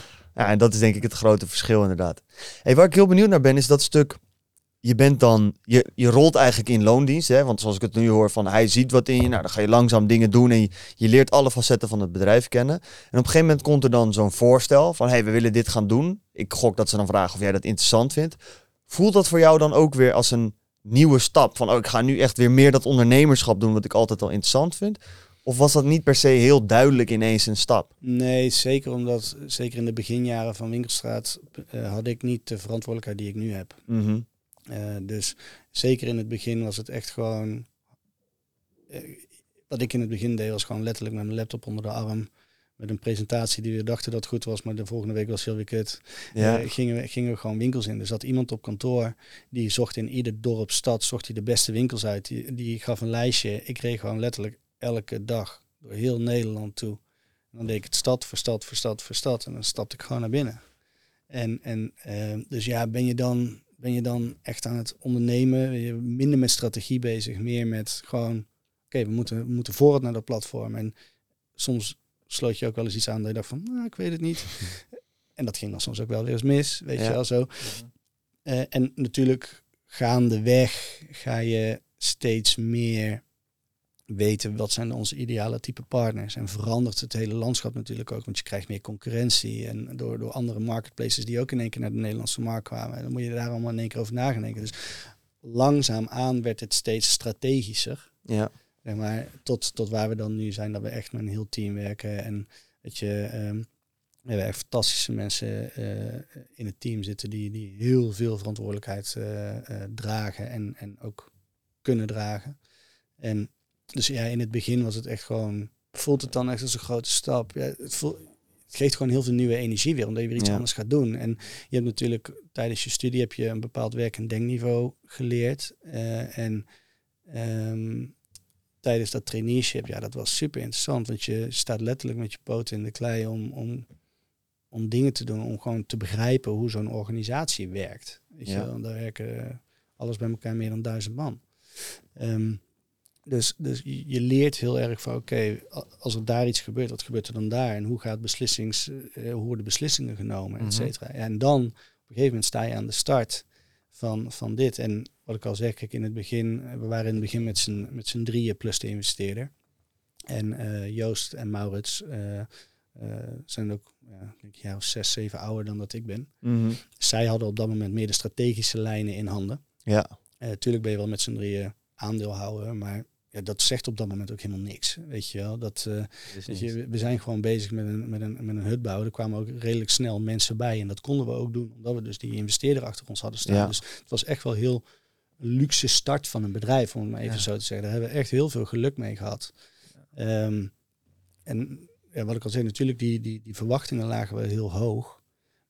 Maar dat waren, nou, was ik persoonlijk niet anders gewend van het traineeship al. Ja. Dus, ja, dus die stap... An zich, zeg maar, voor mezelf voelde niet heel erg groot. Maar het gaf wel heel veel nieuwe energie, omdat je weer iets nieuws ging doen. En al die kennis die je op had gedaan, kon je dan weer in de praktijk brengen. Dan ben ik heel benieuwd. Zou jij nu zeggen dat je identificeert als ondernemer? Nee. Nee, niet? Ja, ja, ja. Je wil, wel? Toe, kijk, nou ja, ja en nee. Um, kijk, wij hebben nooit een situatie gehad dat we... Um, we hebben altijd een bepaald vangnet gehad, zeg maar... door de investeerder. Mm-hmm. Wa- wanneer ben je een ondernemer? Weet je wel, ja, uh, zeg jij het, ben, je, ben je een ondernemer als je gewoon ondernemend bent? Of als je uh, elke maand echt moet ploeteren om je rekeningen te kunnen betalen? En, ja. en uh, ja, zijn wij ondernemers? Ja, ik denk in zekere zin wel. Uh, omdat je, weet je, je, je, je, je runt met een paar man. Um, want dat doen we echt met een paar man, runnen we dat bedrijf. Je moet ondernemend zijn om risico's te spotten in de markt. Om daar ook actiematig op in te grijpen. Om die strategie voor de langere termijn te bepalen. Uh, je loopt ook het risico dat, ja, stel dat de boel uh, klapt. Ja, dan ben je in één keer ben je alles kwijt wat je opgebouwd hebt. Weet je wel, ja, gelukkig uh, ziet het er niet zo naar uit. Maar mm-hmm. ja, je hebt wel die risico's en je draagt ook die verantwoordelijkheid. Ja. Ja, je staat ook ingeschreven bij de K V K. Ja. Hè? Weet je wel, ja, dus ja, dan ben je misschien... ondernemer. Mm-hmm. Maar voelt het zo? Het voelt meer... Ja, ik ben nooit zo bezig met die vragen als ik heel eerlijk ben. Het is meer gewoon... We, wij willen echt gewoon het verschil maken in die modewereld. Voor die ondernemers, ja. weet je wel. En dat zijn dan... Dat zijn dan nou ja, inmiddels zijn het heel andere type partners dan toen we ooit gestart zijn. Weet je wel. Mm-hmm. Maar bijvoorbeeld met zo'n Thijs. Weet je, als, je, als we weer aan het sparren zijn over hoe we nieuwe dingen gaan doen. En hoe we, ja, dat geeft zoveel energie. Ja, ben je dan... Ja, Ben je dan ondernemer? Ja, ik denk het wel. Als je het gewoon theoretisch bekijkt. Maar... Je hebt ook zoiets als een uh, intrapreneur in plaats van een entrepreneur. En in een intrapreneur heb je gewoon dat... Dat zijn eigenlijk de ondernemers binnen een groot bedrijf... die bezig zijn met iets nieuws ontwikkelen. En hier krijg ik ook wel een beetje hetzelfde gevoel van... van oké, okay, we hebben inderdaad een soort van nieuw bedrijfstak eraan toegevoegd of zo. Wat wel op zichzelf staand is. Maar je hebt nog steeds die vangnet wat je zei. De investeerder die constant... ermee bezig is ook. Want ik denk ook dat die investeerder af en toe advies geeft over ja. wat je wel of juist niet moet gaan ja. doen. Zoals met elke, uh, zoals in elke organisatie die met investeerders werkt, heb je verantwoording af te leggen over hoe mm-hmm. het bedrijf gaat. Kijk, en zij zijn natuurlijk niet bezig met de dagelijkse operatie en met details, maar de grote lijnen. Als wij afspreken, oké, okay, we, willen, we willen meer met dames gaan doen. Hè, mm. En dan niet met dames werken in het bedrijf, maar gewoon voor de dames qua supply. Ja, ja dan gaan ze op een gegeven moment natuurlijk wel vragen, hoe gaat dat nou? En hoeveel, hoe rendeert dat nou? En weet je wel, nou, die rebranding, ja oké, okay, je hebt rebranding gedaan. Oké, okay, wat is nou het effect ervan? Weet je, ja. dat, dat moet je wel allemaal uitleggen. Mm-hmm. Um, En gelukkig, ja, we hebben echt een ontzettend goede verstandhouding met onze, met onze investeerder. Dus dat is echt, uh, daar zijn we echt heel, ja. uh, heel, heel blij en dankbaar voor. blij mee en dankbaar voor. Zodat, uh, ja. Dus ja, ben je een ondernemer? Ja. Ja, ah, ja, ja, ja. Als ik er nu zo meer... Nou, ja. Nu, ja. me, nu meer dan in het begin. Maar ik vind jouw manier waarop je daarnaar kijkt... heeft eigenlijk mijzelf ook wel weer meer tot een inzicht gebracht. Dat tegenwoordig zijn denk ik veel te veel mensen... ook veel te druk bezig met die vraag. Ben ik ondernemer, ja of nee? Ik wil ondernemer zijn, dit, dat. Terwijl wat jij deed was... ik wil iets doen. Ik gok waar ik energie uit haal. En waar ik beter in kan worden. Waar ik je potentie in zie. Ja. Dus het kan iets groots worden. En... of ik dat nou doe in loondienst, uh, met een investeerder achter me, helemaal zelf van de grond af. Dat is, zeg maar, weet je wel, ja, heet dat dan een ondernemer of een intrapreneur? Of, of ben ik gewoon in loondienst? Ja, boeien. Ik wil gewoon bouwen aan vette shit. En dat wil ik doen. En ik denk Leren. dat daar tegenwoordig in heel veel ondernemers de denkfout misgaat. Van ja, uh, nee, ik wil het allemaal zelf doen, want een ondernemer bouwt zelf van de grond af. Terwijl, nee, maar als jij in loondienst iets kunt gaan doen en daar met heel veel passie aan kunt werken. Ja, waarom de fuck zou je dan ondernemer worden? Zeg maar van, omdat je dat label graag wil. Ja, ik vind de manier waarop jij het aangevlogen hebt misschien gezonder dan altijd maar die labels overal op willen plakken. Ja, heel veel mensen zijn bezig met wat andere mensen van ze vinden. Ja. En die, die nemen ook beslissingen om... Um, ik vraag me af of sommige mensen uh, soms beslissingen nemen omdat ze dat echt zelf diep van binnen willen. Of omdat ze denken dat andere mensen het van ze verwachten. Ja. En weet je, hoeveel geld er nou op de bank staat of hoeveel...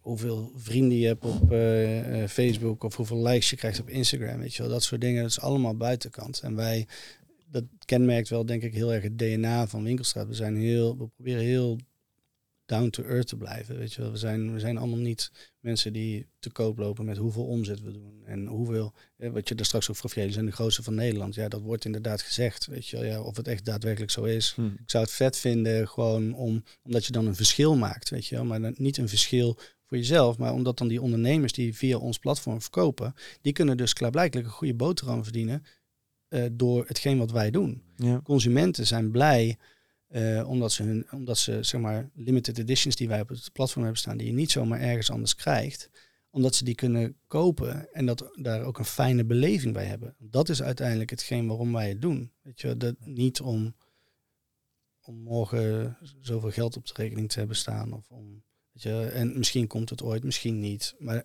als het, als het ja. wel komt, heb je er heel veel van geleerd. Ben je er een betere mens door geworden. Als, je de, als, je, als het niet komt, blijven al die dingen nog steeds overeind staan. Ja. Het is, je, wordt, ja, je wordt echt zeg maar, gepokt en gemazeld door de realiteit waar je elke dag in leeft. Weet je? En hoe je daarmee omgaat. En, hoe, en ook hoe bewust je bent van je eigen flaws in die zin. Je bent heel druk bezig altijd met leren. Dat maakt niet uit hoe groot je bent, hoe oud je bent... of, of hoeveel geld je op de bank hebt staan, weet je wel. Dan ben ik heel benieuwd, als we even helemaal terugpakken... naar die tijd dat jij die Hitzone-cd's verkocht.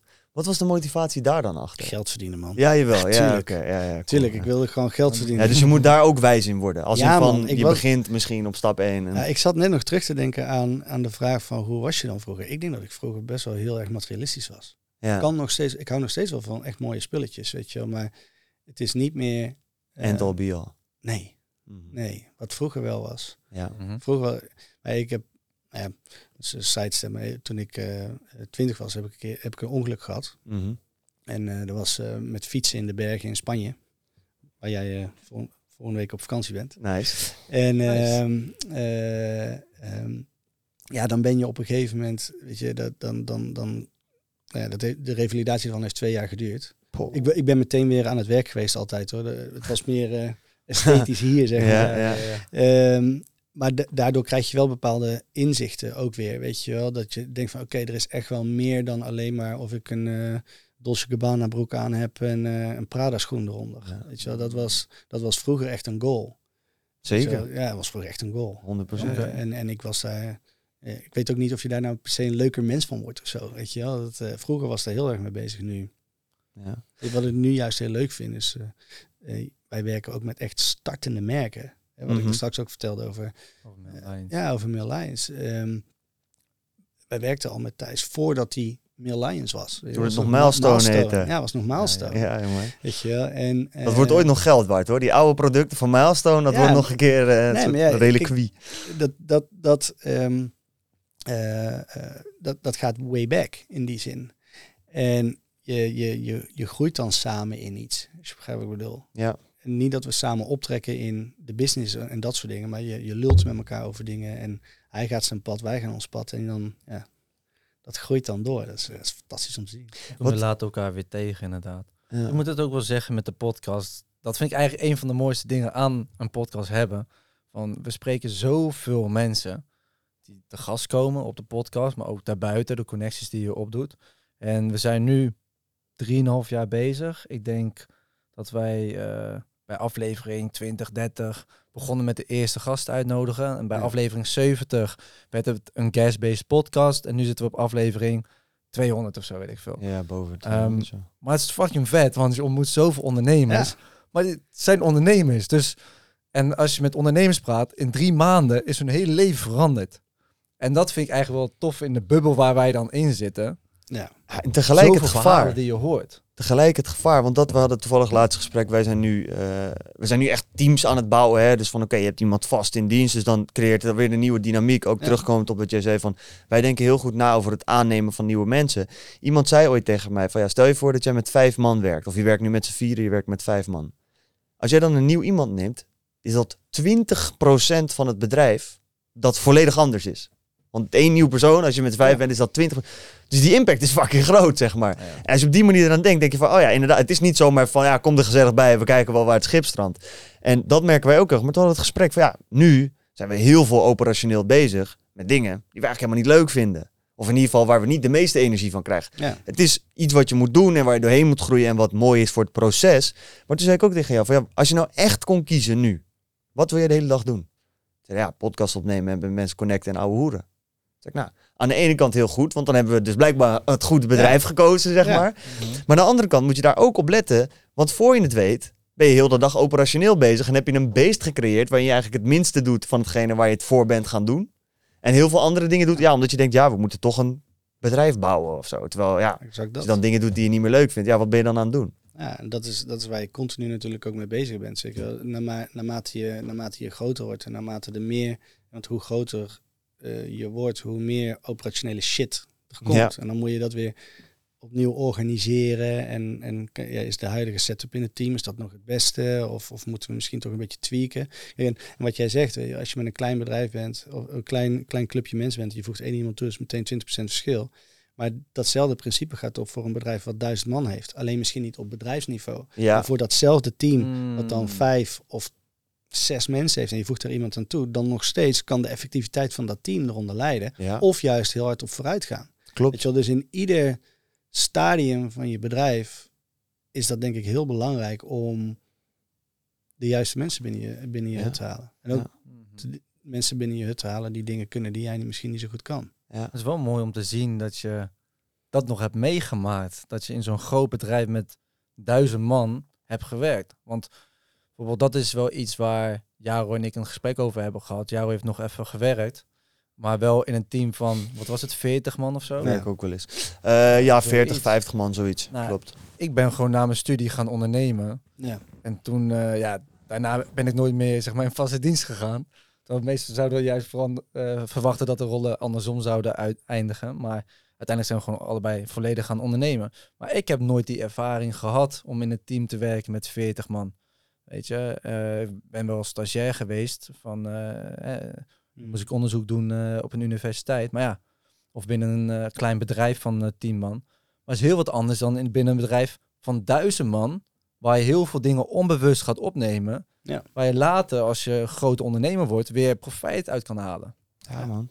Ja, dus, ik denk dat het echt enorm een rijkdom is om, dat, om op jonge leeftijd dat soort lessen al te kunnen leren. Weet je wel? Omdat je, ja. dat je ook die mogelijkheden krijgt om dat te doen. En dat is ook wel, uh, dat vind ik ook echt heel mooi wat we proberen binnen Winkelstraat te doen. Weet je wel, dat we, uh, dat we echt jonge mensen al heel vroeg een kans geven om, om, om heel zelfstandig met heel veel vrijheid, heel veel verantwoordelijkheid te kunnen nemen. Ja. En natuurlijk, weet je, een, een stagiair die komt in het merchandise team en die gaat invoeren, dat is een redelijk beperkte uh, um, uh, verantwoordelijkheid. Maar alles in verhouding, want zo iemand heeft bijna geen ervaring. Dus die ervaart dat weer als juist iets mm. heel groots. Want het Zeker. draagt continu meteen bij. Weet je, als je, als je morgen um, uh, nog, uh, weet ik veel, uh, honderd items van een bepaald merk online kan zetten. En dan kan dat zomaar betekenen dat we volgende week al tien, vijftien, twintigduizend euro extra omzet kunnen doen. Dat ja, is man. de impact die zo iemand meteen kan maken. Mm. Klopt. Met ogenschijnlijk simpel werk. Ja. Dat simpele werk is juist wel heel belangrijk. Zeker. En dat is ook wel wat ik... Ik heb zelf stage gelopen bij, bij een bedrijf dat ook vrij klein was nog. Daar zaten twee eigenaren... Ja, naast mij eigenlijk was ik... Wij zaten met z'n drieën altijd op kantoor en dan hadden we digitaal nog wat mensen. Ja, dat is ook super tof bij zulke bedrijven. Van, je kunt bij een bedrijf gaan zitten met duizend man. Maar als je bij een bedrijf met z'n vieren zit, kan je weer nog meer impact maken. En dan ga je ook veel meer zien dat wat jij ja. doet. Ik was al heel snel gewoon letterlijk bedrijf aan het bellen. En die ging gewoon closen. Gewoon echt letterlijk van, oké, okay, ja. ik hou een klant binnen en dat levert omzet op. En ja. daar worden ze blij van. Ja, dat is veel impact. Dat is super tof. Ik heb nog steeds leuk contact met die gasten, zeg maar. Dus het is ook wel... Tegenwoordig wil iedereen, wat je zegt, gelijk na school of liefst geen school meer doen en gelijk ondernemen. En ik bouw een team en dan duizend man onder mij en ja. dan ben ik de shit. Ja, ja. Terwijl het heel leerzaam is om in een bedrijf met vijf man te werken, in een bedrijf met vijfhonderd man. Uh, ga dat ontdekken. Want het heeft ons veel hoofdpijn gescheeld, een aantal van de kleine dingen die ik geleerd heb in dat bedrijf. Mm-hmm. Hoe gebruik je Slack? Hoe gebruik je Asana? Hoe zorg je dat je interne communicatie doet? Stand-ups, hoe kan je dat vormgeven? Ja, ja. Kleine dingen waar ik gewoon nog nooit over nagedacht had, want ik had nog nooit in een organisatie gewerkt. Ja.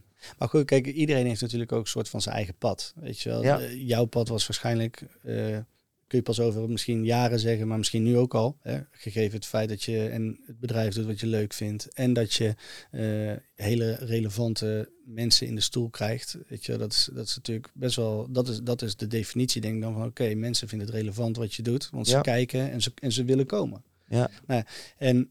Uh, dus dat is jouw pad geweest. Koen heeft zijn eigen pad. Iedereen heeft op die manier zeg maar zijn, zijn, zijn eigen pad, denk ik, om te komen waar die, waar die, waar die, nou ja, waar die, waar die, waar die wil. Ja, waar die thuis hoort. Ja, ja, misschien, ja, misschien is dat nog zelfs wel een betere, waar die uiteindelijk thuis hoort. Want je kunt wel een hele hoop willen, maar soms misschien haal je het wel niet. Weet ja. je wel? Dat, dat kan ook.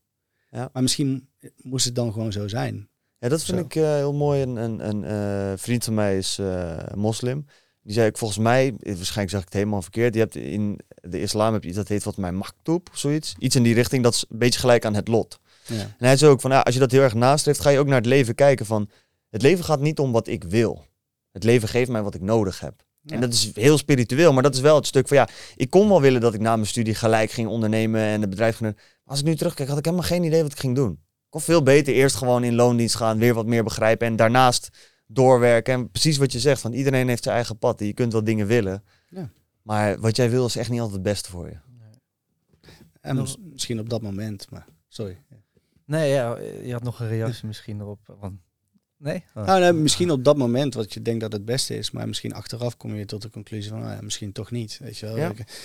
Um, ieder, iedereen die maakt in die zin zijn fouten. Ook vlak mm-hmm. voordat we Winkelstraat uh, echt starten...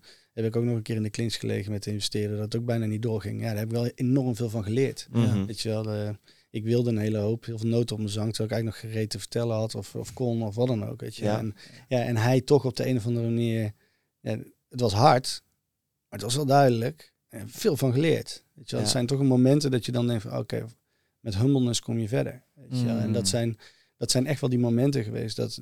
Uh, Nou, wat ik daar straks vertelde, uh, dat, dat, dat ongeluk en, di- en dit soort momenten zijn wel, die hebben wel impact. Weet je wel, want ja. je, je, je, je denkt dan, oké, okay, deze aanpak werkt niet. Ik moet iets anders doen. Ja. Uh, en, um, en daar leer je wel ontzettend veel van. En dat is denk ik de grootste rijkdom.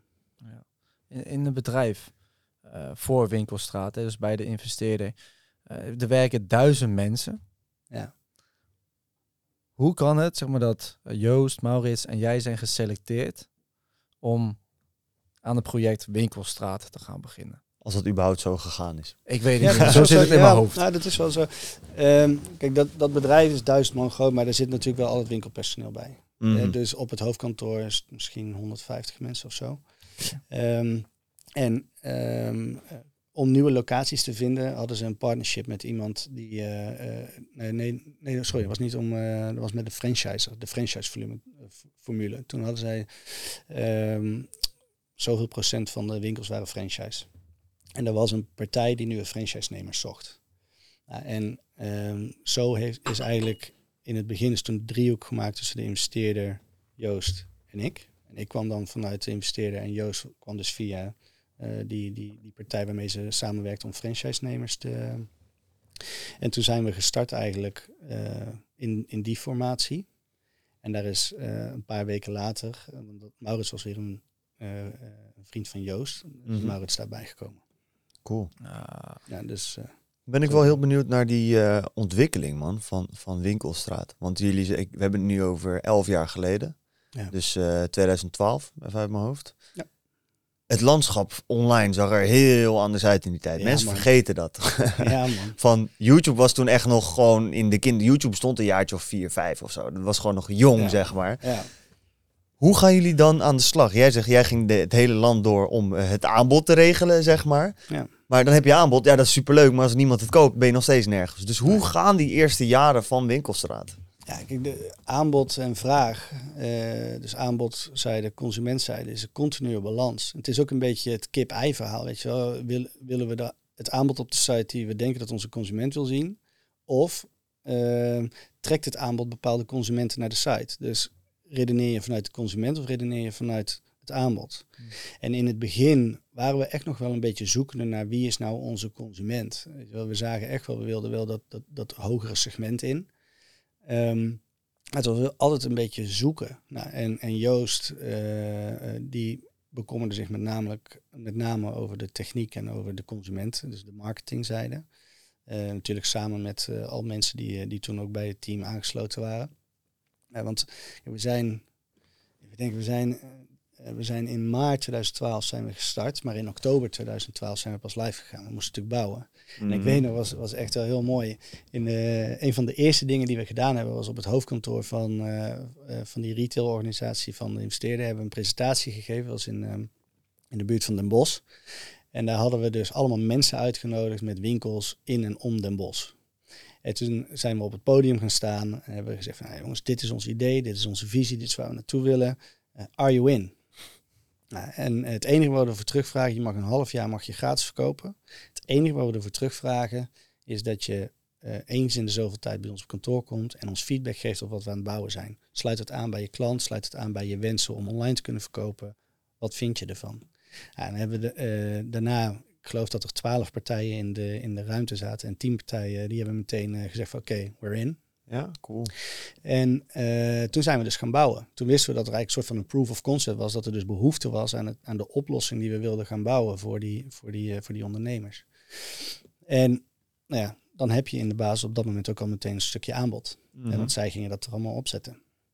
Dus toen konden we heel goed gaan leren van oké, okay, hoe wordt hierop gereageerd? Ik weet nog, het eerste paar schoenen wat we verkochten ergens in oktober toen was, uh, was, was groene Uggs. En die kwamen ook meteen weer terug. Ja, snap ik wel. uh, maar dat was wel, toen ging de champagne wel open, want we hadden nog niks aan marketing gedaan. Was die staan nu nog steeds op de website. Nou, Uk, nu, dat is dus echt wel heel grappig. Dat is misschien leuk om straks nog te bespreken, maar Uk is weer helemaal back. Dat is niet normaal. Back in the game. Ik heb vorige, vorige kerst ja, had ik mijn vriendin Uks oh. gegeven. Die dingen zijn nog steeds uitverkocht. Letterlijk ja, man. Twee weken geleden ja. zei ze, oh, ik heb een mailtje, ze zijn weer op, ja. op, op voorraad. Ja. Het was een fucking december was het dat ik die dingen wou kopen. Ja. Dat is echt heel grappig hoe die cyclus dan van de ja, merken gaat. Ja. Maar, maar goed, dat is uh, nu niet het onderwerp. Maar, ja. uh, dus, dus dan heb je dan heb je, je aanbod heb je soort van al uh, bepaald daar. Want er waren natuurlijk wel specifieke type retailers die we toen hadden uitgenodigd. Um, van echt wel premium tot luxe. Ja. Nou, en dan zie je, dan zie je waar de consument op reageert. Nou, en natuurlijk in het begin zijn we heel erg afhankelijk geweest gewoon van Google AdWords. Dat was toen al uh, uh, een belangrijke... belangrijk medium om verkeer naar je site toe te trekken. Nog steeds wel, maar wel in mindere mate natuurlijk. Um, dus dan, dan, ja, dan ga je gewoon van de producten die we hebben, ga je advertenties bouwen. Ga je je socials laden. Hè, wat op dat moment natuurlijk nog helemaal niet zo... Ja, wat waren de socials toen? Ja, uh, Facebook met name geloof ik. Ja, toch? Ja, ja, en onze interne... Instagram was... Nee, was toen nog niet zo... Uh, ding, nee. En onze, onze interne communicatie ging toen via besloten Facebookgroepen. Dus iedereen in zijn vrije tijd zag nog steeds gewoon alle, alle shit van werk voorbij komen. Omdat ja. wij dachten, ja, we gaan geen Slack of nou, zo'n, zo'n type ja, bedrijf ja. Uh, gaan we gebruiken. Is veel te duur, dat gaan we niet doen. We bouwen wel gewoon uh, besloten Facebookgroepen. Besloten Facebookgroepen, ja, lekker. Ja, ja, en mogelijk de verkeerde toegelaten, die zitten overal heen scrollen. Die denken, huh? ah, ik wil gewoon mooi, Winkelstraat want... volgen, wat is dit? Ja. maar het is wel mooi. Want we, zoals we toen een general groep hadden waar gewoon iedereen in zit, hebben we dat nu nog steeds in Slack. Ja. Maar de, we hebben die Facebook groepen nog steeds. Dus als we dan een feestje hadden of, of we gingen ergens een keer bowlen ja. of bewijs van, er stonden allemaal foto's in. Ja, die, die, soms zie je die nu nog wel eens ja, voorbij lachen, komen. Ja. Of zo, weet je ja, wel. Dus, ja, mooi, dat is echt wel Facebook vet. Was daar geweldig voor. Want ja, kon die kon zien ja. welke evenementen er kwamen. Ja. Ja, waarschijnlijk nog steeds. Maar ik, ik heb al heel lang geen Facebook meer. Ja. En heb je dan inderdaad die groepen. En er werd, werden altijd foto's ingedropt. Zeg maar ja. alle foto's ja. van de feestjes zag ja. je daar terugkomen. Dat ja. heb je niet Weet op je Insta. Wat ook echt goud is? Dat het Facebook gedrag, hoe dat veranderd is. Toevallig laatst had mijn vriendin had besloten even helemaal naar de onderkant van de Facebook te scrollen. Ik zei al, dit gaan we niet op mijn profiel doen. Want dat, ik hoef dat allemaal echt niet te zien. Maar het is heel raar. Uh, wie doet wat dit weekend? Drop je gewoon. En dan ging ze gewoon in de comments allemaal gesprekken hebben. Ja, kom je hierheen? Nee, ik ja. ga dit doen. En dat je denkt, dit is een soort van WhatsApp-gesprek, maar dan zeggen. Altijd zichtbaar voor iedereen. Ja. Fucking raar. Gewoon, Facebook was heel anders. Ik was dat helemaal vergeten dat op die manier Facebook gebruikte. Hebben jullie vroeger ook niet nog M S N gebruikt? Jazeker. Tuurlijk, zeker duizend keer wel. Uitloggen, inloggen of zo. Dat je zo duizend keer tevoorschijn kwam, zodat iemand iets naar je ging sturen. Precies. Ja, fucking wazige tijd. Ik heb nog uh, een keertje verkering gekregen door M S N. Nee joh. Had ik iemand ontmoet uh, in, uh, in Bunnik met brothers, teenage brothers. Was twaalf ja. tot vijftien jaar. En toen had ik iemand daar ontmoet, op M S N toegevoegd, elke dag chattetje. Op een gegeven moment zeiden, ja, zullen we maar verkeren? Ja, ja, ja, is goed. Daarna nog één of twee keer gezien. Toen zeiden van, ja, we zien elkaar nooit meer. Laat maar. La, lekker, ja, maar dat was echt mee. Een held op sok op M S N. Op M S N ja. uh, ging al tegen chickies, ja, we gaan samen op date, bioscoop, bla, bla, bla. Nou, dan zag je iemand, weet ik veel, bij voetbal of zo, ging zo... Uh, oh, hey! Ja, precies dat. Maar dat is, ja. dat is wel grappig dat je dat zegt, want tegenwoordig, weet je wel... Door de komst van alle media die er nu is, wordt ook de afstand met de consument bijvoorbeeld wel veel groter. Ja. Weet je? En uh, zeker met online shoppen versus fysiek shoppen is de afstand natuurlijk per definitie al veel groter. Maar mm-hmm. door ook, um, doordat consumenten geen binding met je, of minder binding met je bedrijf hebben. Ja, je wil soms niet weten wat voor gesprekken onze, uh, ja, onze man. customer support medewerkers hebben. Dat is echt insane. Wat mensen durven te zeggen tegen je. En, en weet je, dat is hetzelfde met dat uh, shamen online en, en, en het online pesten en dat soort dingen. Weet je wel, wat mensen voor comments ergens onder durven te zetten. Dat is, dat is echt wel, als je daarover nadenkt, best wel, best wel sick. Die macht van die consument, vind ik, is, is ook wel goed klap uit de hand gelopen, hoor. Ja, man. Uh, het stukje reviews achter kunnen laten, maar ook de eisen die mensen stellen qua klantenservice en ja. zo. Dat mensen schofferen je gewoon in de klantenservice. Ja. Maar het, het is ook het hele ding van... Klant is koning. Ik had toevallig gisteren zag ik nog een story van uh, een vriend van ons. Die heeft een bedrijf, die heeft dan een, een betaalde maillijst. Mm. We hadden daar een actie mee. En dan kon je voor één euro kon je beginnen. Het abonnement starten. één euro. En daarna liep het gewoon door. Dat is namelijk wat een fucking abonnement is in mijn ja. hoofd. Maar daarna is het twintig euro per maand. En iemand die super dapper deed dit, dat. Nou, die gast is dan inmiddels een hele ingewikkelde gast. Die zei ook gewoon, gefeliciteerd. Je bent de eerste die lekker zijn tyfus geld terug kan krijgen. En pleur maar lekker op. We hoeven jouw business niet. Ja. En dat is wel iets wat ik ook vind dat bedrijven tegenwoordig weer meer mogen gaan doen. Dat je een klant op een gegeven moment ook gewoon wel echt de kleren kan krijgen. Van luister, pleur lekker op. Weet je, er wordt geen klant bij ons. Want uh, die mensen zijn het helemaal kwijt tegenwoordig. Ja, het consumentengedrag is echt wel heel erg veranderd in ja. die zin. Weet je wel, waar... Maar het wordt onvriendelijker voor mijn gevoel. Mm-hmm, het zo zeker. En, ja, en, onmenselijk. onmenselijk. Dat ja, is het. Alsof je tegen een systeem som- praat. Ja, in sommige gevallen echt wel, ja. Dat, je, dat, dat, dat, dat mensen maar denken dat ze je kunnen uitschelden of wat dan ook. Weet je. Dat, slaat natuurlijk, of dat gaat natuurlijk best wel ver, mm-hmm. in die zin. En ook, de, wat, wat jij zegt, de eisen die ze stellen... Um, weet je, uh, heel veel shops hadden natuurlijk altijd bijvoorbeeld gratis verzenden, gratis retour.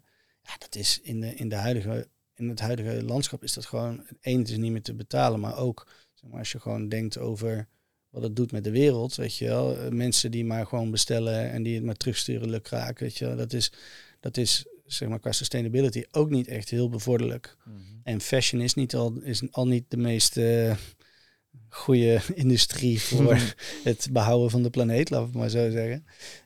Um, Maar als je daarover nadenkt, dat mensen dus dat verwachten, dat je gratis verzenden, gratis retouren hebt, eh, omdat een paar grote clubs dat ooit hebben gedaan en geïntroduceerd.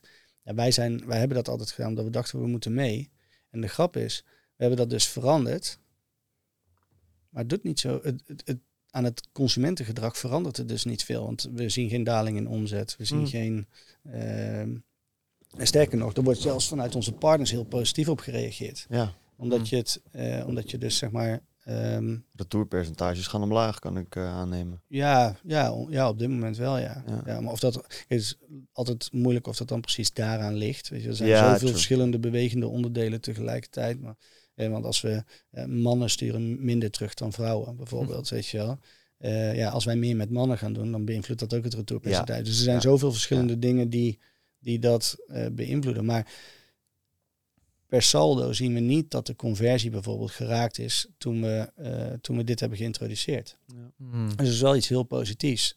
Uh, want consumenten verwachten dus wel heel veel, maar op het moment dat je dus verandert, accepteren ze het klaarblijkelijk nu dus wel. Ja. Uh, en de mensen die dat niet accepteren, hey, ook goed, want op het moment dat je bij ons, en dat gebeurt gelukkig niet zoveel hoor, maar als je zes stuks bestelt en van die zes stuur je er weer vijf terug. Ja, kijk, bij een, een, een webshop die zijn voorraad op één plek heeft liggen, die gecentraliseerde voorraden heeft, um, is het één pakketje wat heen en weer gaat. Ja. Maar in ons geval zijn, kunnen het, zeg maar, omdat het zes items zijn, die kunnen van zes verschillende partners afkomen, dus dan heb je al zes bewegingen, als er dan vijf teruggaan, ja.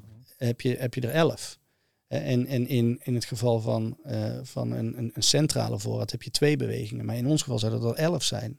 Ja, ergens zeg maar, als je, maar als je het hebt over sustainability, los van het financiële aspect, maar als je het hebt over sustainability, is dat natuurlijk ook niet wenselijk. Nee. Ik heb ook wel ooit gehoord dat Nederlanders ook wel echt verwend shopvolk zijn, volgens mij hoor, online. Dat de verwachtingen volgens mij van Nederland zijn echt hoog van... Uh, vandaag besteld, morgen in huis. Gratis verzending, gratis retouren. Alles moet snel. Alles moet... Ik heb wel gehoord dat bijvoorbeeld in Amerika... Of dat, dat dat allemaal wel wat redelijker is ingesteld. Ja. Ja. Uh, kijk, we hebben het ook allemaal zelf gecreëerd. Hè? Laten we wel wezen. Ja, ja. Eens. Dus, uh... En dat is inderdaad wat ik ook bedoel. Ik vind het mooi om te zien dat er ook steeds meer bedrijven... Uh, die voor zichzelf gaan staan. Ja. Dus weet je, je kunt zeggen... Ja, alle grote doen het, dus we moeten het ook doen. Of je kunt zeggen... Onze kernwaarden sluiten daar gewoon niet op aan als bedrijf. Dus we doen het gewoon niet. En als je dat niet voelt... Ga lekker daar shoppen. Dan hoeven we je ook niet. Uh, onze, ons ding, zowel naar de consumenten als echt intern, is own it. Mm-hmm. Als je een fout maakt, own it. Als je het goed doet, own it. Ja. En, en dit is gewoon iets, wij vinden dat belangrijk om, om dat je toch een steentje bij te kunnen dragen om uh, in ieder geval zeg maar de, de footprint die je achterlaat zo klein mogelijk te maken. Um, um, Dus wij vinden het ook belangrijk om hier dan een ander standpunt nu op in te nemen. Ja. Hetzelfde dat we, we werken altijd met grote dozen.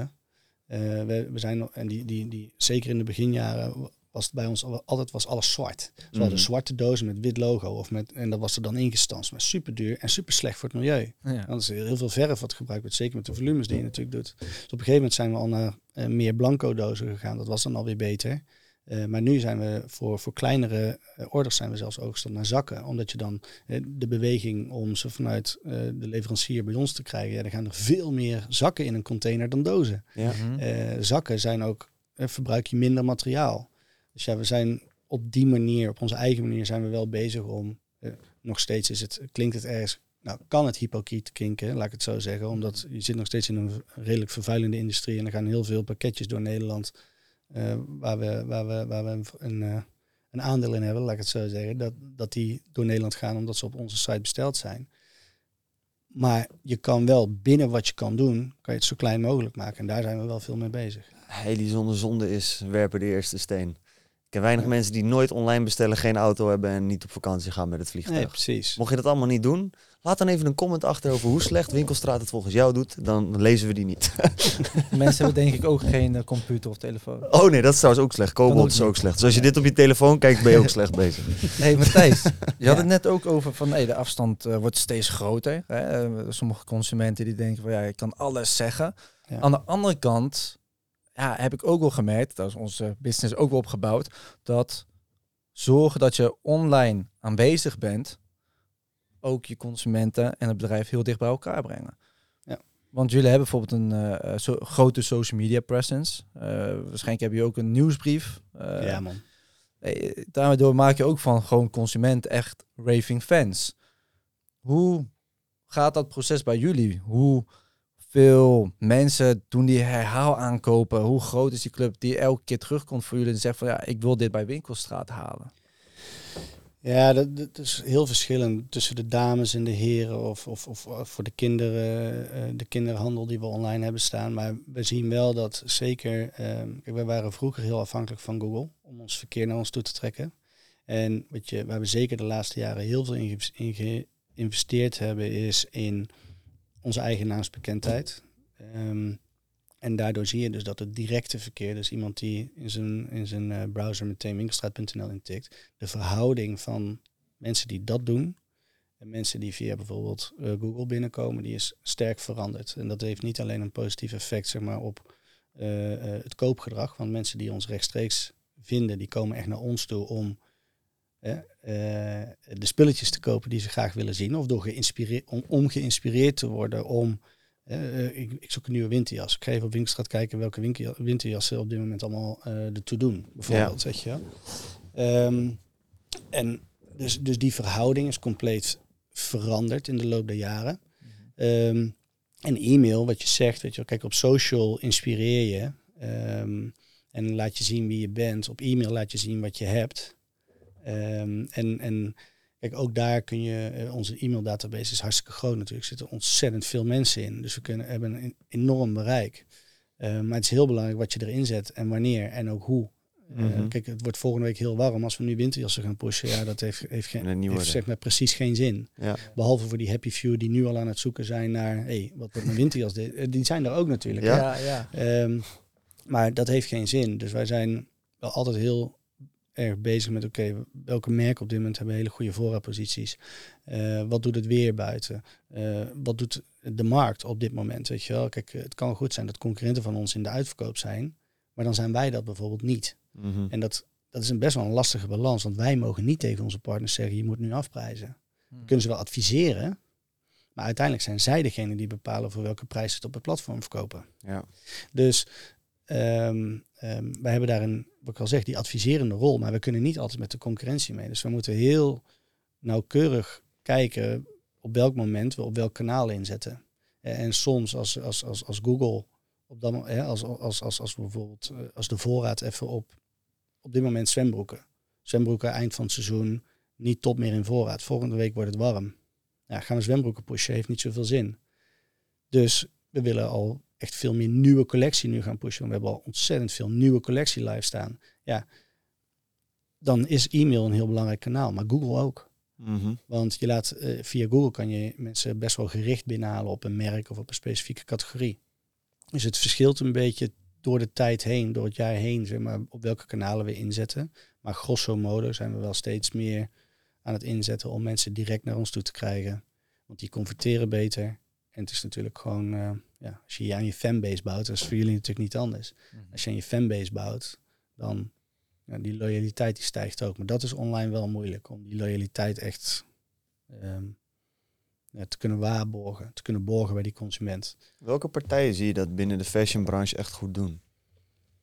Nou, binnen fashion kan ik zo eerlijk gezegd niet per se iemand noemen. Represent misschien? Ik ben niet ja, heel diep in de kleding, maar die doen die, dat best wel slim die ze, maar ik vind bijvoorbeeld Coolblue.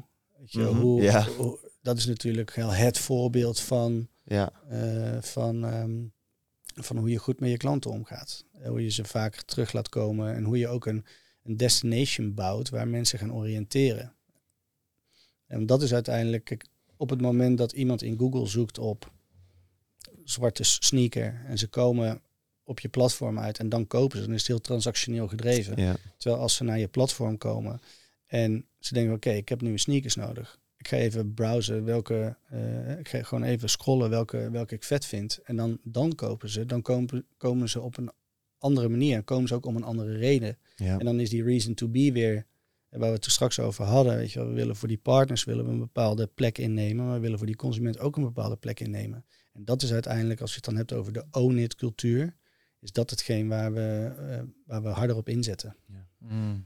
Hoe is dat over de tijd veranderd? Ik heb ooit, uh, laatst dat ik volgens mijn marketingboek te kijken, zie je heel vaak dat bedrijven die wat jonger zijn, zetten heel vaak in op die meer uh, ja, transactionele marketing. Dus hey, ik stop er een euro in, dan komt er vier terug, want dan bouwen we cashflow op en dan op die manier kun je bouwen.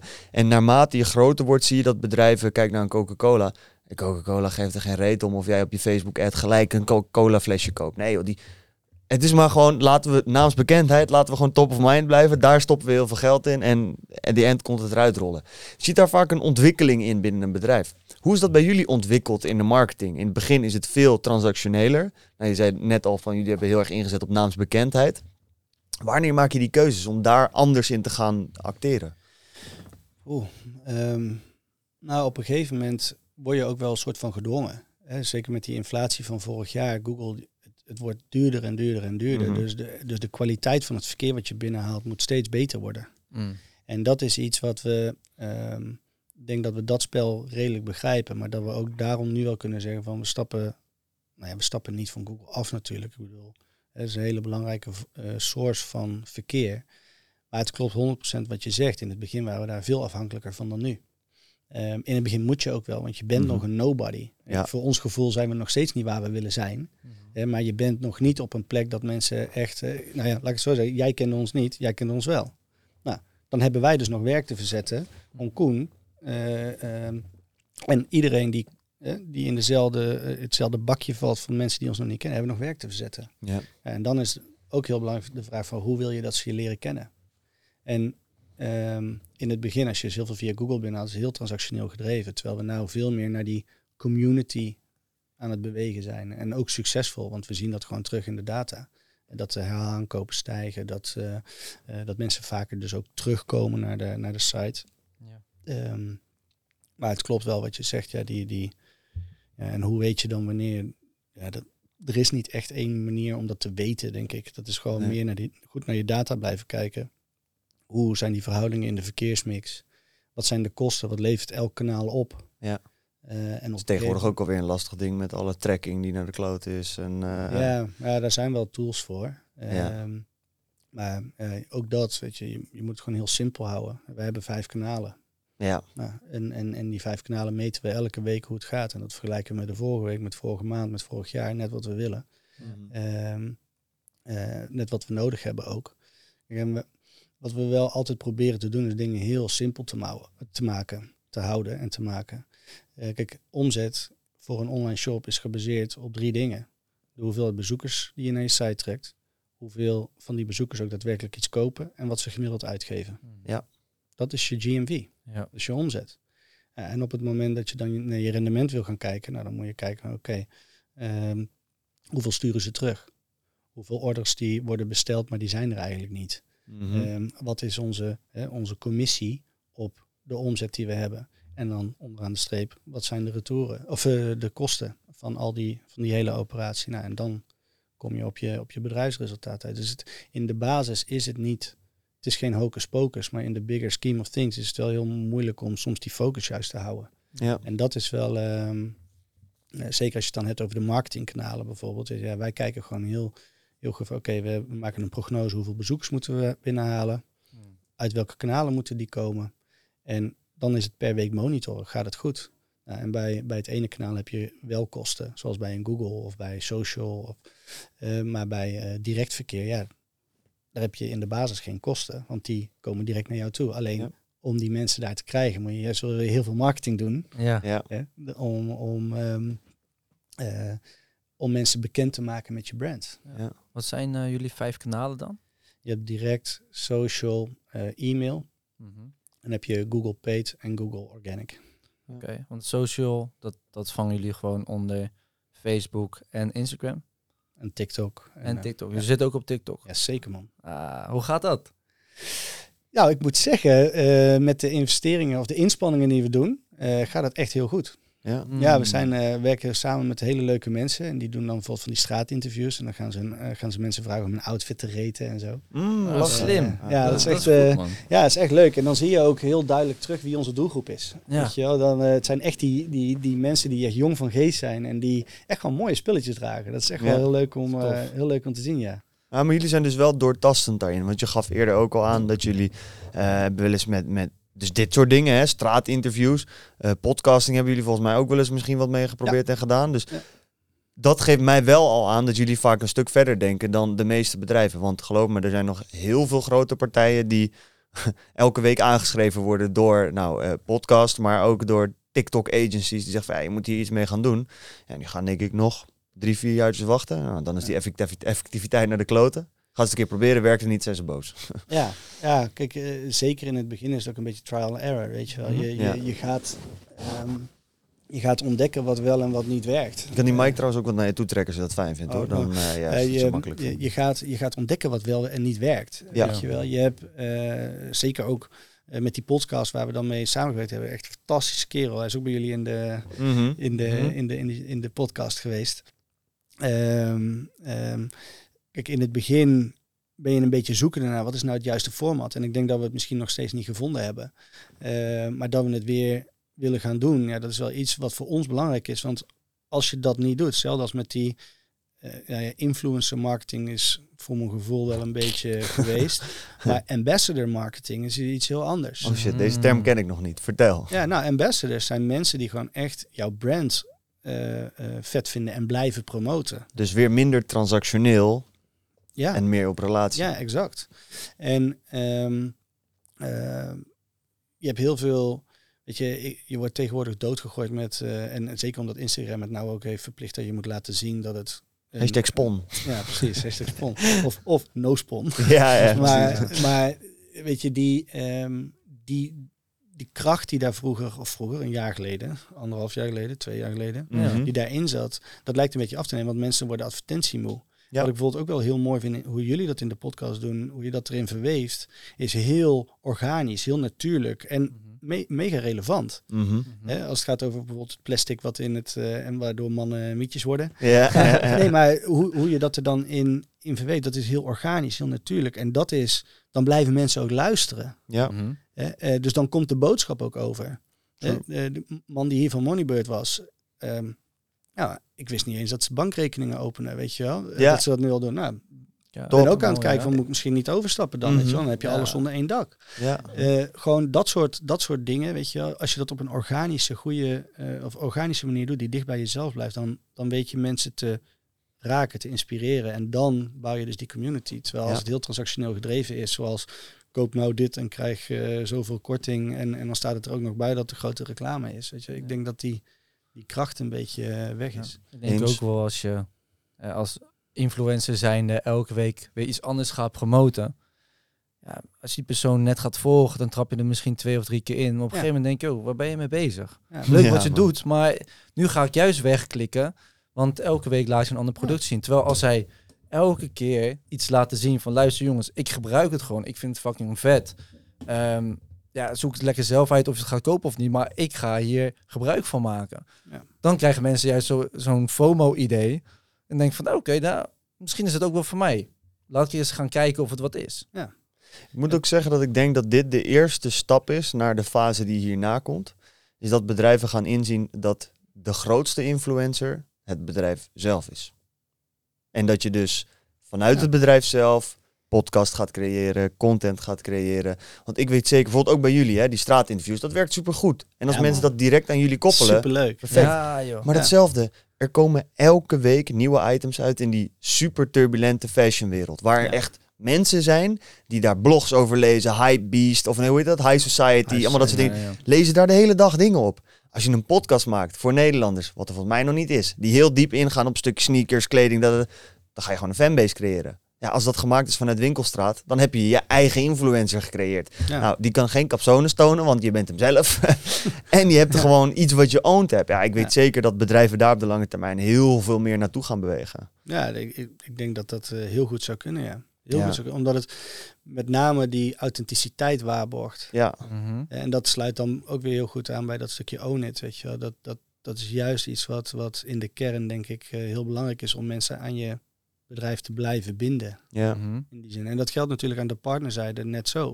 Mm-hmm. Weet je wel, uh, uh, die, de partners waarmee we samenwerken, dat, dat hoeven echt niet de grootste of de mooiste, de grootste jongens of de mooiste meisjes van de klas te zijn. Weet je wel, als het maar gewoon mensen zijn die heel integer zijn, waar je op kan bouwen, waar je, waar je, die ook een relevant aanbod hebben, die professioneel werken, die gewoon een goede operatie hebben staan, die pakketjes op tijd de deur uit te sturen, om, om dat mooi in te pakken, weet je wel. Ja, Als, je, als, als die dingen blijven kloppen, dan aan de ene kant maak je een, een belofte naar de consument. Mm-hmm. En als die partners, als we die samen met de partners goed waarmaken, dan bouw je ook weer langzaamaan aan die sterke ja. community. Hey, ik was nog wel benieuwd, want jullie zijn dan lekker aan het gaan op uh, TikTok, wat hartstikke mooi ja. is. Wat wij ook wel hebben gemerkt is dat je heel veel views kan krijgen, maar dat de conversie nog wel kan achterblijven. Terwijl jullie wel zeggen van, hey, van maatstaven zijn de aantal websitebezoekers. Ja. Dus hoe gaan jullie daarmee om? Want TikTok kan hartstikke viraal gaan. En dat is goed voor je brand. Maar wellicht zorgt dat niet op dat moment voor meer bezoekers. Of gaat het bij jullie anders? Nou, wij zien... Kijk, de social kanalen zien we niet per se als conversiekanalen. Mm-hmm. Dus uh, op het moment dat mensen zeg maar vaak een filmpje voorbij zien komen en die kan dan bijvoorbeeld viraal gaan of mm-hmm. Het is ons nog niet gelukt, maar uh, uh, gaat vast lukken binnenkort. Zeker. Maar kijk, als als als het maar op repenterend zeg maar veel vaak dezelfde boodschap terugkomt. Op een gegeven moment ga je iemand wel triggeren. Weet je. Op een gegeven moment ja. kom je wel top of mind. We zijn nou ook met radio uh, uh, uh, campagnes begonnen. Leuk. Een paar maanden geleden. Uh, weet je, op het moment dat je dan 's ochtends in de file staat en je luistert naar Fernando en uh, uh, je hoort dan voorbij komen dat de nieuwe collectie geüpload is op Winkelstraat. Als je dat maar vaak genoeg hoort en dan zit je daarna weer, ja, en daarna zit je weer op je Instagram tijdlijn en daarna zit je op TikTok en zo. Zo is dat zekertje op een gegeven moment rond. Dus dat zijn voor ons... Kijk, het is heel moeilijk meetbaar wat je daar nou aan conversie uithaalt. Ja. En je weet hoeveel bezoekers je daarvan naar de site krijgt.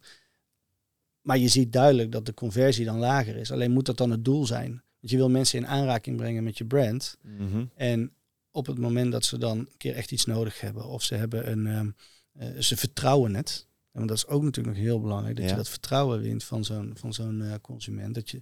Dat, je, ja, dat ze dan tot een aankoop overgaan. En dan is het juist heel belangrijk, als ze die aankoop doen, dat ze een hele fijne ervaring hebben. Dus dat het snel is, mooi in is gepakt. Als ze een vraag hebben, dat ze, dat ze goed antwoord krijgen op het moment dat ze, een, uh, dat ze hem retour willen sturen. Dat dat makkelijk gaat. Als ze hem dan retour stu- gestuurd hebben, dat ze het geld snel terugkrijgen. Ja. Dat je heel die, heel die experience, dat, dat, ja, dat, dat wil je gewoon... Ik, wij vergelijken het wel eens met een, met een sterrenrestaurant. Ja, soms loop je, loop je een sterrenrestaurant binnen en dan weet je niet precies wat er nou het, het, het onderscheidende unieke is. Maar het klopt gewoon. Ja. Nou, dat gevoel wil je. En natuurlijk gaat dat niet altijd goed. Um, maar dat, dat, dat gevoel probeer je, probeer je neer te zetten. Ja. Ja, dat vind ik ook wel echt... Uh... Het is leuk om te zien hoe jullie daarmee bezig zijn met marketing. Ik gok dat jullie een hoop dingen in-house doen, of niet? Bijna alles. Ja. Ah, we, hebben, we, hebben, we hebben helemaal niet zo'n groot marketingteam, in alle eerlijkheid. Uh, Joost en ik doen samen de, de, de, de performance marketing, dus Google. Mm-hmm. En uh, dan hebben we um, uh, Romy en Justin, die, uh, die samen zeg maar alles rondom socials en creatie van content en, en alle shoots die we daarvoor moeten doen. En, en alle ambassadors waarmee we werken en dat soort al die dingen allemaal beheren. Ja, en het is wel heel indrukwekkend om te zien, zeg maar, wat... Ik vind dat van iedereen in het team, hoor. Dat vinden we van iedereen in het team. Het is wel indrukwekkend om te zien met de resources die er zijn, wat dan de output is die ieder team, zeg maar, voor elkaar krijgt. Ja, ja, nice, man. Het is ook ergens bij jullie ook wel, lijkt me dat, soort van jammer van... Wat ik altijd heel interessant vond bij, uh, bij Thijs, bij Mil Lions, ja. Letterlijk de reden waarom ik hem uitgenodigd heb. Ik liep gewoon op straat, ik dacht... Ik dacht ook dat het toen dat het Malion heet of zo. Ik dacht een van de Frans merk. Ja. Maar ik dacht, ik zie het daar, ik zie het daar, ik zie het daar, ik zie het daar. Waarom zie ik dit ineens overal? Ja. En dat is natuurlijk met zo'n merk heel nice. Dat lijkt me heel uitdagend met uh, uh, Winkelstraat. Want voor hetzelfde geld zou het net zo goed kunnen dat al die shirtjes die ik zag van Mil Lions ook allemaal gekocht zijn bij Winkelstraat. Maar dat zie ik niet. Nee, maar het kan goed. Ja, precies. Goed. Maar dat lijkt me ja. lastig. Van hoe zorg je dan dat je... Hoe zorg je dat mensen dus zo'n communitygevoel krijgen... Of, of het idee hebben dat ze bij een groep van mensen horen... maar je dat dus niet direct ziet bij wat je dus de producten die jullie verkopen... dat wel heel erg hebben. Heel veel naar W C, jongens. Ja, natuurlijk. Ja, goed. Heel veel, heel veel mensen, denk ik, die bij Winkelstraat nu kopen... ik vraag me af of ze weten dat ze bij partners kopen van ons. Ja. Dat heel veel mensen denken dat ze bij Winkelstraat ja. uh, kopen. En of dat nou iets goeds is, weet ik niet. Weet je, want we zijn echt wel begonnen om die partners te helpen. Ja. Kijk, en um, als je het dan hebt bijvoorbeeld over Thijs. Uh, met, um, kijk, hij, hij heeft een eigen cliënteel. En mensen die bij hem kopen zijn echt fans van zijn merk. Ja. En ik zeg niet dat die niet bij ons kopen. Maar bij ons heb je die multibrand omgeving. En heel veel consumenten die nog in een oriënterend stadium zijn. Die, um, die willen juist een multibrand omgeving hebben om te kunnen... Um, vergelijken gewoon. vergelijken ja. En om te kunnen snuffelen, weet je wel, oké, okay, oh, dit vind ik wel cool, oh, dat vind ik ook wel dope, oh, dat vind ik, oh nee, dat, dat is niks voor mij, oh, dat op dat model staat dat niet zo lekker, weet je ja. wel. Uh, nou, en op het moment dat ze dan tussen heel veel t-shirts aan het kijken zijn, of tussen heel veel trainingspakken, of tussen heel veel jassen, en ze komen bij een specifiek merk uit, bijvoorbeeld bij Thijs, dan kan het zelfs zeg maar zo zijn dat iemand denkt van wow, fuck, dit is wel vet, man. En dan herkent hij, en dan wordt hij daarna, hè, dan, dan in zijn sociale cirkeltje, uh, uh, krijgt hij ook die erkenning. Hé, hey, een vet shirt, man. Ja. Kijk, als hij de volgende keer bij Thijs koopt, ben ik fucking blij. Mm-hmm. Weet je wel, want dat is juist hoe je, hoe je het, hoe je het, uh, hoe zeg je dat? Um, hoe je het wil bouwen. Je wil met, ja. met z'n allen wil je continu sterker worden. Maar um, het kan ook andersom zijn, weet je wel, dat, dat iemand al echt al een fan is van, fan is van het merk. Dat hij googelt, dat hij in plaats van op een advertentie van, uh, van uh, partij één op partij twee klikt, en wij zijn dan toevallig partij twee. Um, en, dan, en dan kopen ze bij ons. Ja. Dus het is, het is zeg maar, op het moment dat je dat goed samen doet, dan word je samen sterker. Ja. En dat is zeg maar een, een heel andere dynamiek die je met merken hebt dan met multibrands. Ja. In alle eerlijkheid, weet je wel, daar, daar zitten heel veel, um, hoe zeg je dat? Uh, de dynamiek die je met multibrands hebt en de dynamiek die je met brands hebt. En met multibrands bedoel ik dan boutiques of warehouses of department stores of wat dan mm-hmm. ook. Die is compleet anders. Ja. Want een merk is continu bezig met oké, okay, hoe word ik gerepresenteerd? Uh, kloppen uh, de foto's die erop staan? Kan, match dat met mijn D N A? Uh, uh, kloppen de prijzen?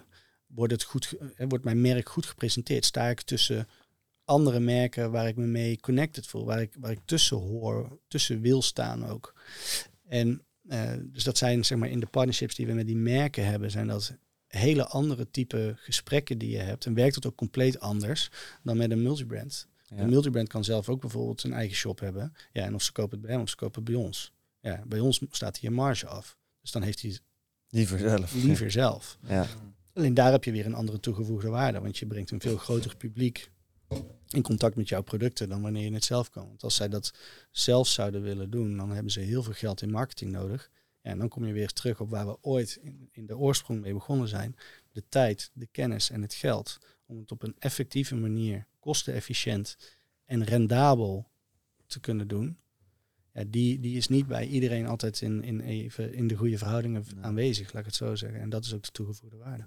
Is een deel van de rol die jullie spelen dan ook het stukje nieuwe dingen introduceren? Want dat kan ik me ook voorstellen. Dus een merk waarvan iemand nog niet wist dat hij het tof gaat vinden, dat jullie dat aan mensen laten zien. Want dat lijkt me ook best wel een belangrijke rol, wat ja. me tegelijk ook heel ingewikkeld lijkt. Ja. Want je curate eigenlijk ook een beetje waar we naartoe gaan bewegen in fashion.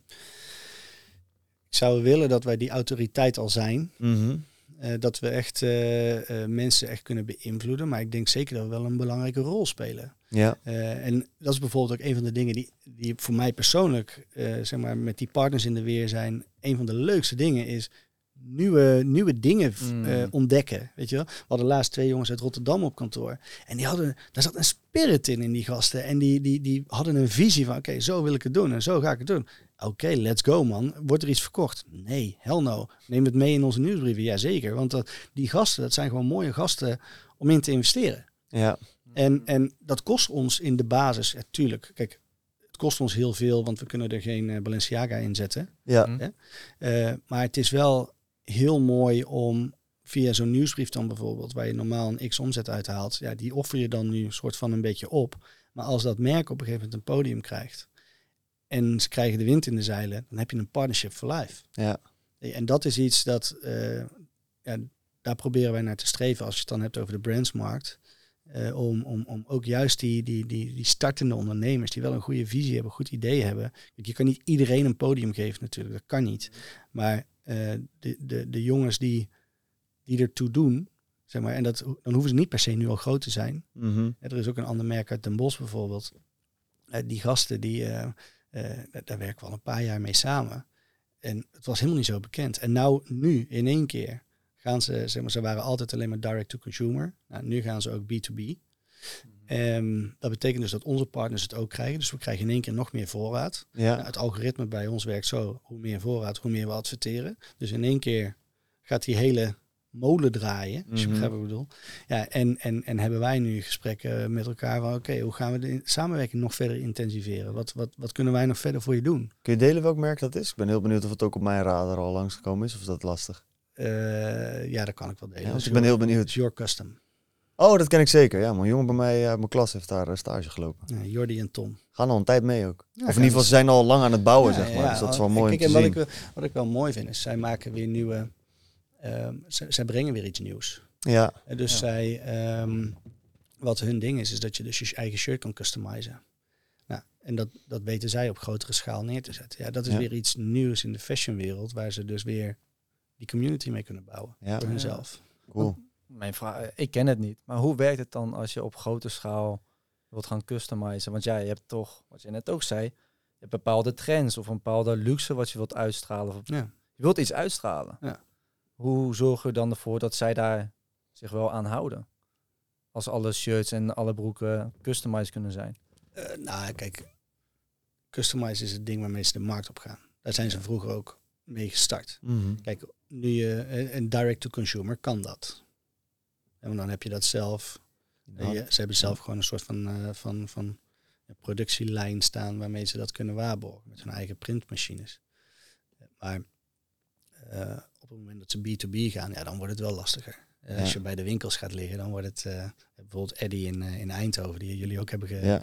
gehad in de podcast. Ja, Ed, die heeft het ook opgenomen, weet je wel. Ja, met de volumes die dan op een gegeven moment uh, er doorheen gaan, of vanuit een merk geredeneerd, ja, dan kan je niet meer blijven customizen. Of dan, nee. Tenminste, het lijkt mij heel moeilijk. Mm. Ja, maar, um, maar goed, kijk, zulke startende ondernemers... Nou, zij zijn geen startende ondernemer, maar... Als je daar gewoon heel vroeg bij bent, dat geeft ons heel veel voldoening, weet je wel. Omdat we dan ja.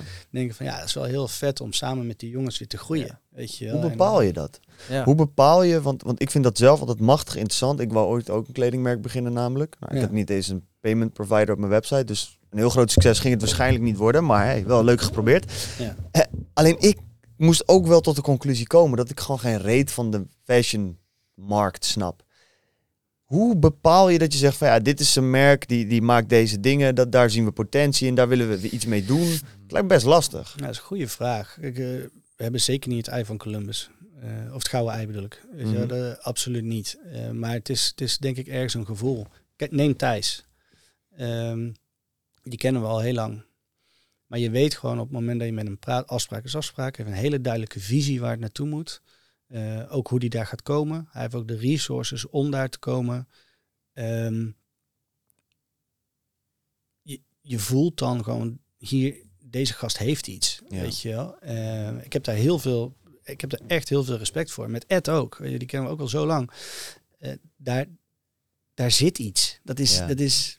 Nou, en met die jongens uit Rotterdam waar ik het over had, dat, dat, dat Dat, dat, daar zit iets, weet je wel. Die, die, je ziet een bepaalde fonkeling in hun ogen. Ze weten gewoon heel duidelijk wat ze wel willen, maar ook wat ze niet willen. En ik denk doordat ze daar zo helder uh, in zijn uh, en ook zich daar zo op focussen, niet uit het veld laten slaan, mm-hmm. hebben ze al kenmerken om succesvol te worden, laat ik het dan zo zeggen. En dan is het product wat ze bouwen, wat ze maken en wat ze aan de man brengen, dat is dan misschien zelfs wel secundair. Ja. Uh, natuurlijk moet het aansluiten bij de doelgroep. En natuurlijk, uh, wij kunnen ook niet alle startende ondernemers uh, of startende merken op het platform zetten, want het moet ook passen binnen onze doelgroep. En we moeten ook wel gewoon, uh, kijk, we zijn geen, uh, hoe zeg je dat? We zijn wel een commercieel bedrijf. In geen, goed, geen stichting. Nee, maar, uh, maar soms, ja, soms dan merk je het aan. Dan denk je van ja, heel ja, daar hebben we er weer een, weet je wel. Ja. En dan, dan, dan, dan, dan, dan, ja, ja, dat voel je op de een of andere manier. Heb je ook mensen bij jullie op kantoor die bijvoorbeeld van sommige merken ook zeggen, ja, sorry jongens, maar ik, ik, ik zie dit merk niet. Ik voel het ja, niet. Man. Ik zie wel dat het verkoop gaat blijkbaar goed, maar ik vind het er niet uitzien. Ja man, we hebben een heel brandsteam. Dat leek me best wel lastig. Ja, ja, om, om dingen ja. te verkopen dat je denkt van, ja, het zou wel werken, maar ik zou me echt niet kunnen voorstellen waarom je dit aanzet. Ik heb het bijvoorbeeld met Fileplein. Fucking groot merk. Ja. Het werkt. Mij hoef je er nooit voor te bellen. Het ziet nee, er niet uit. Nee, nee. Lijkt me heel moeilijk om dat dan te verkopen. Ik zou, ook als je daar marketing voor moet bedenken. Ja, uh, wil jij ook een tering lelijk shirt? Nou, uh, hier heb ik er een. Tadaa! Ja, ja. Ah, ik denk niet dat dat heel goed gaat converteren. Nee, nou ja, kijk, het is in de eerste plaats is voor welke consument ben je er? Weet je wel, wij weten heel goed voor wie we er wel zijn, maar ook voor wie we er niet zijn. Ja. En um, wel die consument voor die groene heuk. Ja, toen. Dat was twaalf. Oké, cool. En nu nog hoor, maar nu zijn ze alleen bruin. Oké. Okay, uh, ja. Maar Um, Um, um, nee, ja, hoe, hoe, hoe dat intern bij ons werkt is be- soms best wel spanning hoor, want we, um, uh, weet je, kijk, sowieso in fashion heb je, uh, je hebt een merk dat prijsniveau. Mm-hmm. Maar iedereen kijkt naar elkaar. Ja. Tot aan de lagere prijsniveaus toe. En soms zijn dingen best wel herkenbaar. Dan lijkt het er niet per se op. Maar je ziet wel dat, waardoor het geïnspireerd is. Dus de, dat brengt... Daily aesthetics van de Sting. Nee, maar bijvoorbeeld dat soort dingen. Weet je wel, kijk... Uh, wij hebben dus een heel brandsteam die gewoon brands analyseert van past dat bij onze doelgroep? Ja. Zien wij daar wat in? En soms zijn het ook grote merken die we gewoon niet op de platform zetten. Omdat we dan denken, ja nee, daar kunnen we misschien veel geld aan verdienen. Maar het is een, een, een beetje een knock-off van dat. En daar hebben we een partnership mee. Doen we niet. Ja. Of dat is voor ons nu al een belangrijk merk. Onze consument die weet dat ze voor, hè, voor, de, voor de premium tot echt hè, de local streetwear, premium en luxe. Daarvoor moeten ze bij ons zijn. Ja, en als je, als je dan merken die daar, die daar niet binnen passen, waar je misschien heel veel omzet in zou kunnen doen. Maar als dat daar niet in past, mogen we dat niet doen. Nee. Het lijkt me wel heel erg lastig, want bijvoorbeeld, uh, je hebt net ons, ons ook een gift gegeven, oversized shirts, ja. Ook een vet. Uh, en dat is tegenwoordig ook heel erg trending, al die oversized shirts. Ja. Ik kan dat wel begrijpen. Kijk, ik, waarschijnlijk gaan jullie veel genuanceerder erin. Maar ik kan ook bedenken, ja, iedereen is nu bezig met die oversized shirts. Op een gegeven moment ga je gewoon hebben dat ze allemaal op elkaar lijken. Omdat de meeste mensen simpel zeggen, ja, ik stop gewoon mijn eigen logo linksboven. Ja. En that's it. Maar je zou verbaasd zijn hoeveel mensen nog steeds in strakke shirts lopen. Ja, man. Of hoeveel ja, dat... mensen nog steeds... Uh, uh, ja, dat was een trend van uh, in Filipijn shirts lopen. Dat die, die, die markt is nog steeds... Groot. Ja, het is fucking groot. Het is nog steeds heel groot. Ja, en het is wel, heb je wel gelijk, het is continu balanceren, zeg maar, tussen wat doen we wel, wat doen we niet. En daar is intern echt wel strijd over. Uh, um, uh, iemand in het marketingteam, die heeft echt moeilijk veel kennis van brands. Die kijkt ook de fashion shows en die, ja. die, die, die, die, die, die weet gewoon al op het moment dat, dat, dat iets, zeg maar, op de runway komt, weet hij al wat dat gaat doen. Dat is echt insane, die kennis die hij heeft. En um, hij is dus heel specifiek over welke merken wel en welke merken niet. En dan soms heb je wel eens iemand in het, in het sales team die dan tegen een partner zegt heeft van, oh, nou, ik ga wel eens even kijken. Ik denk dat het wel lukt om dat merk online te krijgen. Ja, en dan ontstaat daar spanning. Ja. Want hij zegt nee. Salespersoon zegt, ja, maar ik heb dat gezegd tegen de partner. Ja, en dan, ja, nou, los het maar op. Weet je wel, dat... Uh, uh, Maar dat zijn super mooie discussies. Want dan ga je dus echt zo'n merk analyseren. En kijken van oké, okay, wat is het prijspunt? Uh, wat, als je hun socials kijkt, wat, wat, wat, voor, wat voor vibe hangt daar dan omheen? Is dat dan iets wat we kunnen vergelijken met wat wij graag neer zouden willen zetten? Is dat iets wat we zouden kunnen uitdragen? Mm-hmm. Dus op een authentieke manier. Mm-hmm. Um, ja, soms is het antwoord nee. En dan heeft de salespersoon toch pech. Ja, ik vind dat wel mooi. Want dat is ook tegelijk voor die brandmanager super ingewikkeld. Want we hadden het voor de podcast ook al even over sport. Ja. Daarin zie je namelijk ook, hè, je begint met fitness en dan kijk je, weet ik veel, Troy, de film. En dan zie je Brad Pitt en dan denk je, ja man, als ik dat lichaam heb, ja. Boah, dat zou het wel zijn. Ja. En dan ben je een jaartje, twee jaartjes aan het sporten.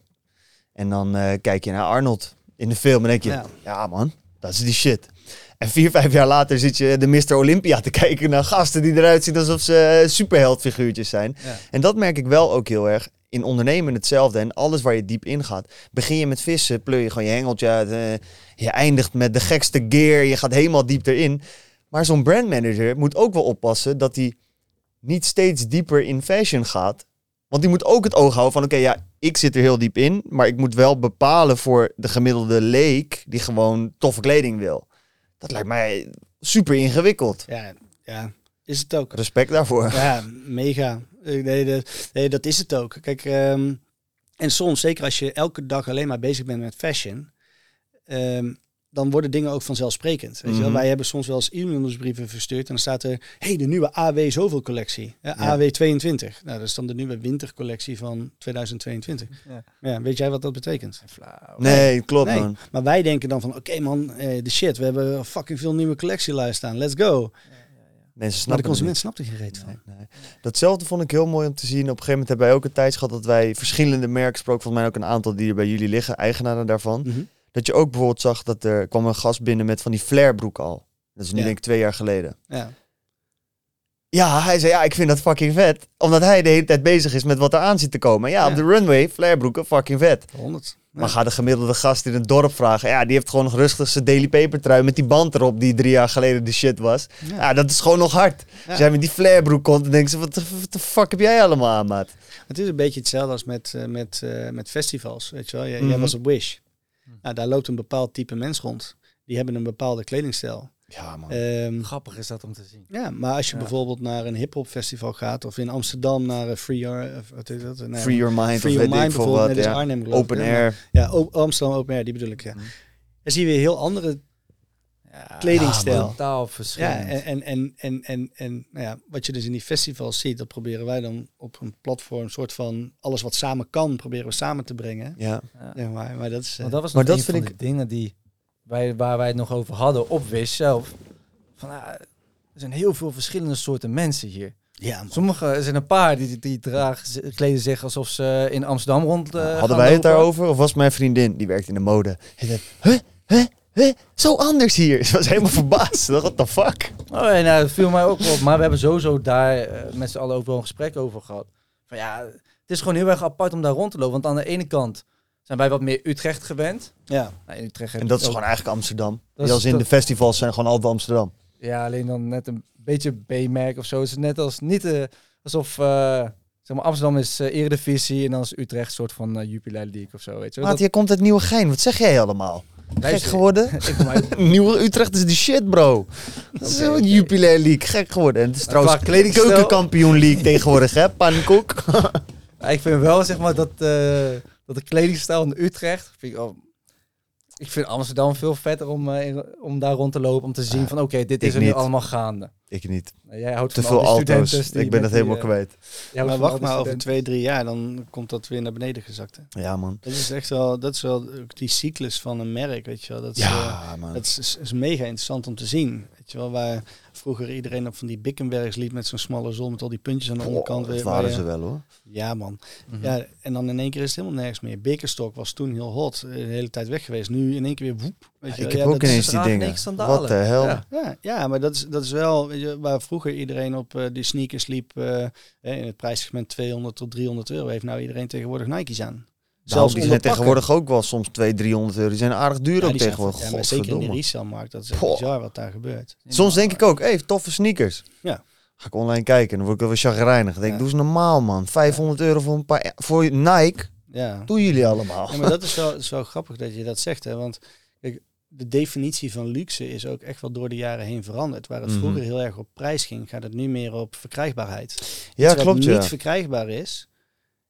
En je hebt dat wel. Dat wordt voor mijn gevoel, in ieder geval voor ons gevoel, steeds meer gedefinieerd als zijnde luxe. Want ja. hey, jij hebt dus klaarblijkelijk kanalen om aan die shit te kunnen komen. Hmm. Terwijl het uh, heel moeilijk te krijgen is. Terwijl, Klopt, ja. en, en dan hoeft het niet eens per se heel duur te zijn. Ik bedoel, kijk maar naar die Yeezys vro- vroeger, toen die hype begon. Die dingen waren tweehonderdvijftig euro. Maar iedereen die ze wilde hebben, die kon ze nu krijgen. Hè? En degene die ze hadden, die hadden echt status. Ja, hmm. ja dat is, dat is, ja, ja, is heel grappig hoe dat, hoe dat werkt. Lijp. Ja, dat is echt bizar inderdaad. Ik moet wel zeggen dat ik vind dat voor een partij die van onder de rivieren komt, dat wist ik helemaal niet, vind ik dat jullie best wel Amsterdamse ogen, om het maar even zo oneerbiedig te noemen. Ja, maar van onder de rivieren is waar we ooit begonnen zijn. Ja. Maar Joost die komt bijvoorbeeld uit Amsterdam. Ja, oké, okay, ja. precies. En ons kantoor zit in Vianen. Ja, oh echt, fashion, in Vianen? Fashion oh. capital van Nederland, nee. Vianen, dat wist ik helemaal niet, man. Nee, we zitten in Vianen. En heel ja. veel van de mensen die bij ons werken komen van boven de rivieren. Ja, ja nee, precies, want dat, want dat merkte ik wel heel erg. De, die kledingstijl die jullie hebben, zie ik meer op festivals rond Amsterdam. Ik vond bij Wish, was de kleding wel gewoon anders dan we... Je ja. ziet gewoon, ik denk... Een collectietje vorig jaar iets meer. Ja, ik snap wel wat je zegt, ja. ja. En het is met alle respect, hoor. Nee. Dat, ik bedoel, ik ben zelf, weet ik ook geen moeder vanaf. Ja, ik heb toevallig nu Birkenstocks gekocht, omdat mijn vriendin al een half jaar zegt, moet. Ik vind zelf dat ik op een gladiator lijk, maar... Uh... Lopen wel lekker, die dingen. Ze lopen wel top, ja. Ik heb ze nu ook bijna elke dag aan. Ja. Het is topspul. Ze maar super chill ook. Ik moest wel gelijk denken Waar aan dat spel van vroeger. Zwaarden en sandalen. Ik had een topdeal in Utrecht Centrum. Ik vond honderddertig euro voor Birkenstocks achterlijk duur. Ik ga geen honderddertig euro uitgeven aan slippers. Dat doe ik gewoon niet. Ja. Maar toen waren we echt, waren ze vijftig euro, want het was een executieverkoop. Dacht ik, nou oké, okay, voor ja. die prijs wil ik er nog wel uitzien als een gladiator. Dus nu ga ik elke ochtend uh, de deur uit met mijn doek om en mijn, sl- met mijn slippers aan. Ja, ik zeg je eerlijk, ze, ik hou wel van zulke schoenen. Ook uh, de instappers die we hebben en zo. Ja, ik ben sowieso de grootste hypocriet wat dat betreft. Meer van, wij zien, uh, onze stijl is om er netjes uit te zien, maar wel zo simpel mogelijk het liefst.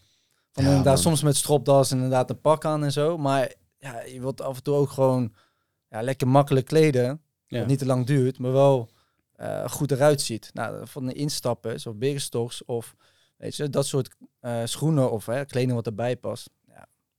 Hoe chill wil je het hebben? Ik kan ja. ook wel mensen die echt fashion snappen ook wel benijden, man. Ik zou willen dat ik dat meer snapte. Ik ga op vakantie met vrienden van ons en de drie van hun werken in de mode. En één daarvan is een jonge kerel. Hij is gewoon altijd goed gekleed. Maar op een irritante manier. Dat ik denk van ja, als ik dat aantrek in de winkel, denk ik ja, dit slaat helemaal nergens op. En dan komt hij ermee aan en denk ja, waarom werkt dit bij jou? Waarom... Als ja. ik dit aantrek heb, dan denken mensen dat ik het pak van mijn opa aan heb, zeg maar. Ja. Maar jij, bij jou, voor jou werkt dit. Ja. Ja, ik snap dat niet, man. Ik zou dat meer willen begrijpen, man. Dat is het mooie aan stijl.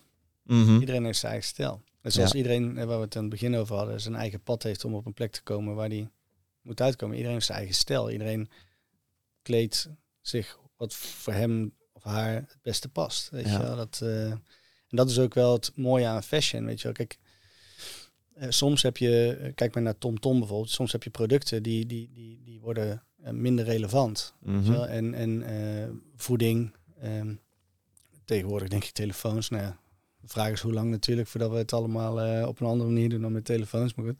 Maar bijvoorbeeld ook kleding, het, het is en blijft wel een manier om jezelf te uiten. Weet je wel? Dus het is ook altijd wel een, een sector, een categorie uh, waar, waar mensen... aan zullen blijven spenderen. Het zal, ja. niet, het zal gek lopen dat iedereen in, in Utrecht in één keer in zijn blote kont over straat loopt. Weet je? Ja. Ja, dat, dat zal niet gebeuren.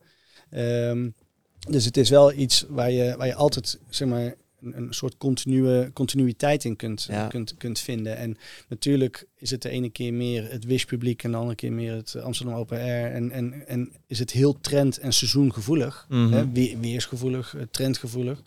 Um, Maar juist dat zorgt ook weer dat heel veel mensen vaak die impuls of die prikkel krijgen om weer nieuwe dingen te kopen. Omdat ja. ze dan weer denken van, oh ja, hey damn, ik, uh, ik, ik hoor er niet meer bij. Ik, moet, ik wil er weer bij horen. Ja. Ja, dat is toch... Uh... Ja, man. Hey, uh, wat zijn nou nog zeg maar, jullie plannen voor groei, misschien expansie van Winkelstraat zelf? Ja, we hebben... Man, heb je even... ik, ik heb Oud, uh, maar wat, uh, kijk, wat wij belangrijk vinden is om gewoon een mooi bedrijf te bouwen. Weet je wel, waar, waar die partners echt iets aan hebben. En dat wordt steeds internationaler. En we verkopen nog niet internationaal, maar we hebben wel heel veel partners uit het buitenland. Ik geloof nu inmiddels tien, tien landen uh, waar onze partners vandaan komen. Mm. Um, en...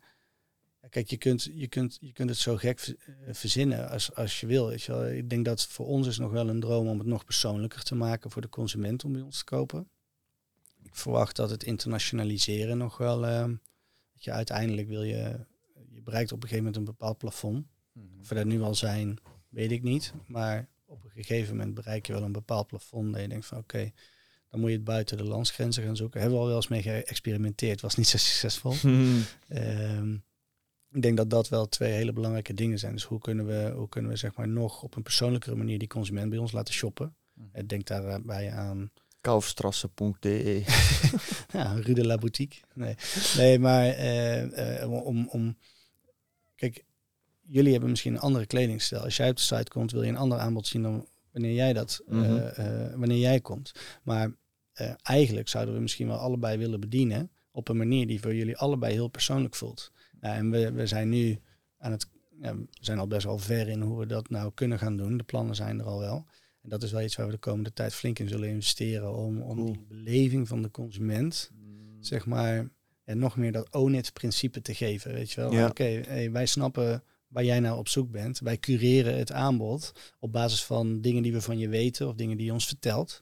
Mm-hmm. Uh, en wij, uh, wij gaan daar op een hele persoonlijke manier met jou... Uh, gaan we jou adviseren of informeren of inspireren of net hoe je het noemen wil natuurlijk. Ik denk dat dat wel, dat is wel een van de belangrijkste dingen voor de consumenten. Ik denk voor de partners is, uh, is het heel belangrijk dat we, um, dat we het nog eenvoudiger maken om met ons te gaan werken.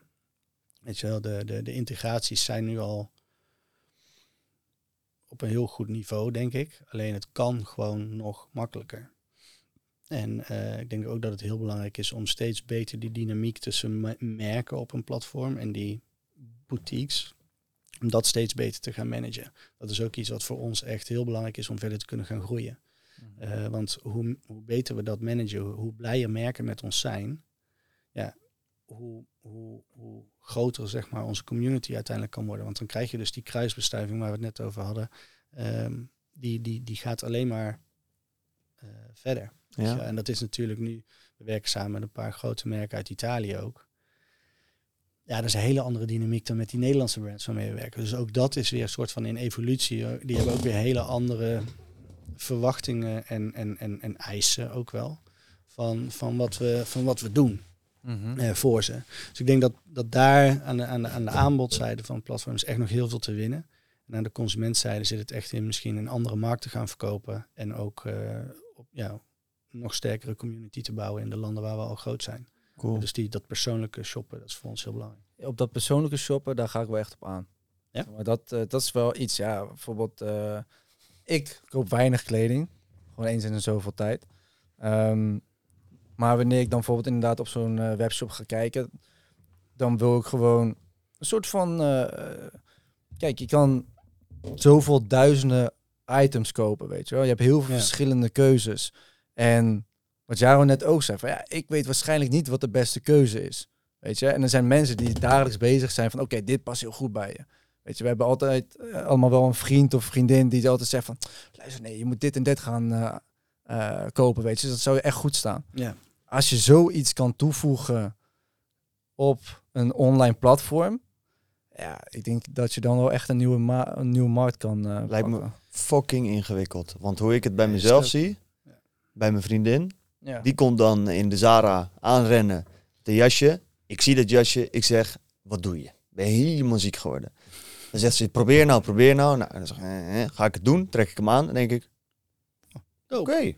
Ja. Online lijkt me dat lastig. Want online zou ik scrollen en dan zegt ze, die is leuk. Dan zeg ik, ja, ben je muziek? Kijk eens op die foto. Daag, scroll ik weer verder. Ja. We hebben een lastige uitdaging om, om echt die fase te doen. Ik denk dat, dat dat is ook super lastig. En je, kijk, het wordt altijd heel lastig om een fysieke beleving te evenaren. Ja, weet je, dat is gewoon uh, uh, dat is praktisch onmogelijk. Weet je, want ook al ga je met uh, uh, uh, augmented reality uh, een foto van jezelf, je krijgt het aan, dan nog mm-hmm. voel je het niet of zo. Ja. Weet je wel. Maar je kan wel zorgen dat je. Um, kijk, als, als we jouw Filipijnpagina laten zien, dan ben je binnen drie seconden weer weg. Als je de drie seconden al haalt. Ja. Nou, weet je, dus we kunnen wel zorgen dat we je de ja. juiste producten laten zien. En om dat te doen, moeten we hele slimme dingen doen aan de achterkant om te weten wie jij bent, waar je van houdt, wat je aankoopgedrag of je kijkgedrag is, et cetera. Daar, daar zitten hele slimme algoritmes al achter. Tenminste, dat wordt al helemaal gebouwd. Mm-hmm. Hetzelfde met, iedereen heeft nu ook over artificial intelligence en zo, weet je wel. Ja, wij, wij zijn al een paar maanden geleden zijn we gestart met de bouw van artificial intelligence op ons platform. Mm-hmm. Wat er bijvoorbeeld net live is, is dat um, de, de, de, alle productteksten die geschreven worden, schrijft, schrijft niemand, niemand meer. Nee, schrijft niemand ja. meer. Ja, dus nice. uh, op basis van de foto en alle kenmerken die wij van onze partners doorkrijgen, kunnen we nou productteksten maken. En waarom is dat zo belangrijk? Kijk, die, je kunt je afvragen in hoeverre mensen echt heel veel naar die productteksten kijken. Maar de mensen die kijken, die willen wel een bepaald, bepaalde vibe, bepaalde D N A voelen. En wij zijn voor de content die we krijgen heel afhankelijk van wat de partners ons geven. Dus maken zij goede foto's, schrijven zij goede teksten, um, stoppen ze het in de juiste categorie. Als ze bijvoorbeeld een schoen onder jeans zetten, komt het bij ons, als we dat niet in de gaten zouden hebben, komt het onder jeans live. Dan zie je een negere schoen staan. Dan denk mm-hmm. je ook van, wat voor, wat voor pannenkoeken zijn dit? Weet je wel? Dus voor ons is die content die we krijgen van de partners is echt essentieel. Daar selecteren we ook op, op de kwaliteit, zeg maar, die we van ze, ja. van ze krijgen. Um, maar dan nog, je eigen D N A in die teksten verwerken, dat gaat niet als je de content van een ander gebruikt. Dus dit was voor ons een heel belangrijk ding om als eerste, er gaan er staan ook heel veel dingen op de roadmap, maar uh, om als eerste te gaan investeren om veel meer een eigen sausje, een eigen D N A eroverheen te kunnen gooien. Dus kijk, de, de, de technologische ontwikkelingen, dat is, ja, dat, dat gaat je, dat, dat is insane. Weet je, hoe had je dat voorbij had? En perso- personaliseren, hè, wat jij zegt over dat, dat, dat jasje in de Zara, ja, dat is, dat ga je niet evenaren of moeilijk evenaren online.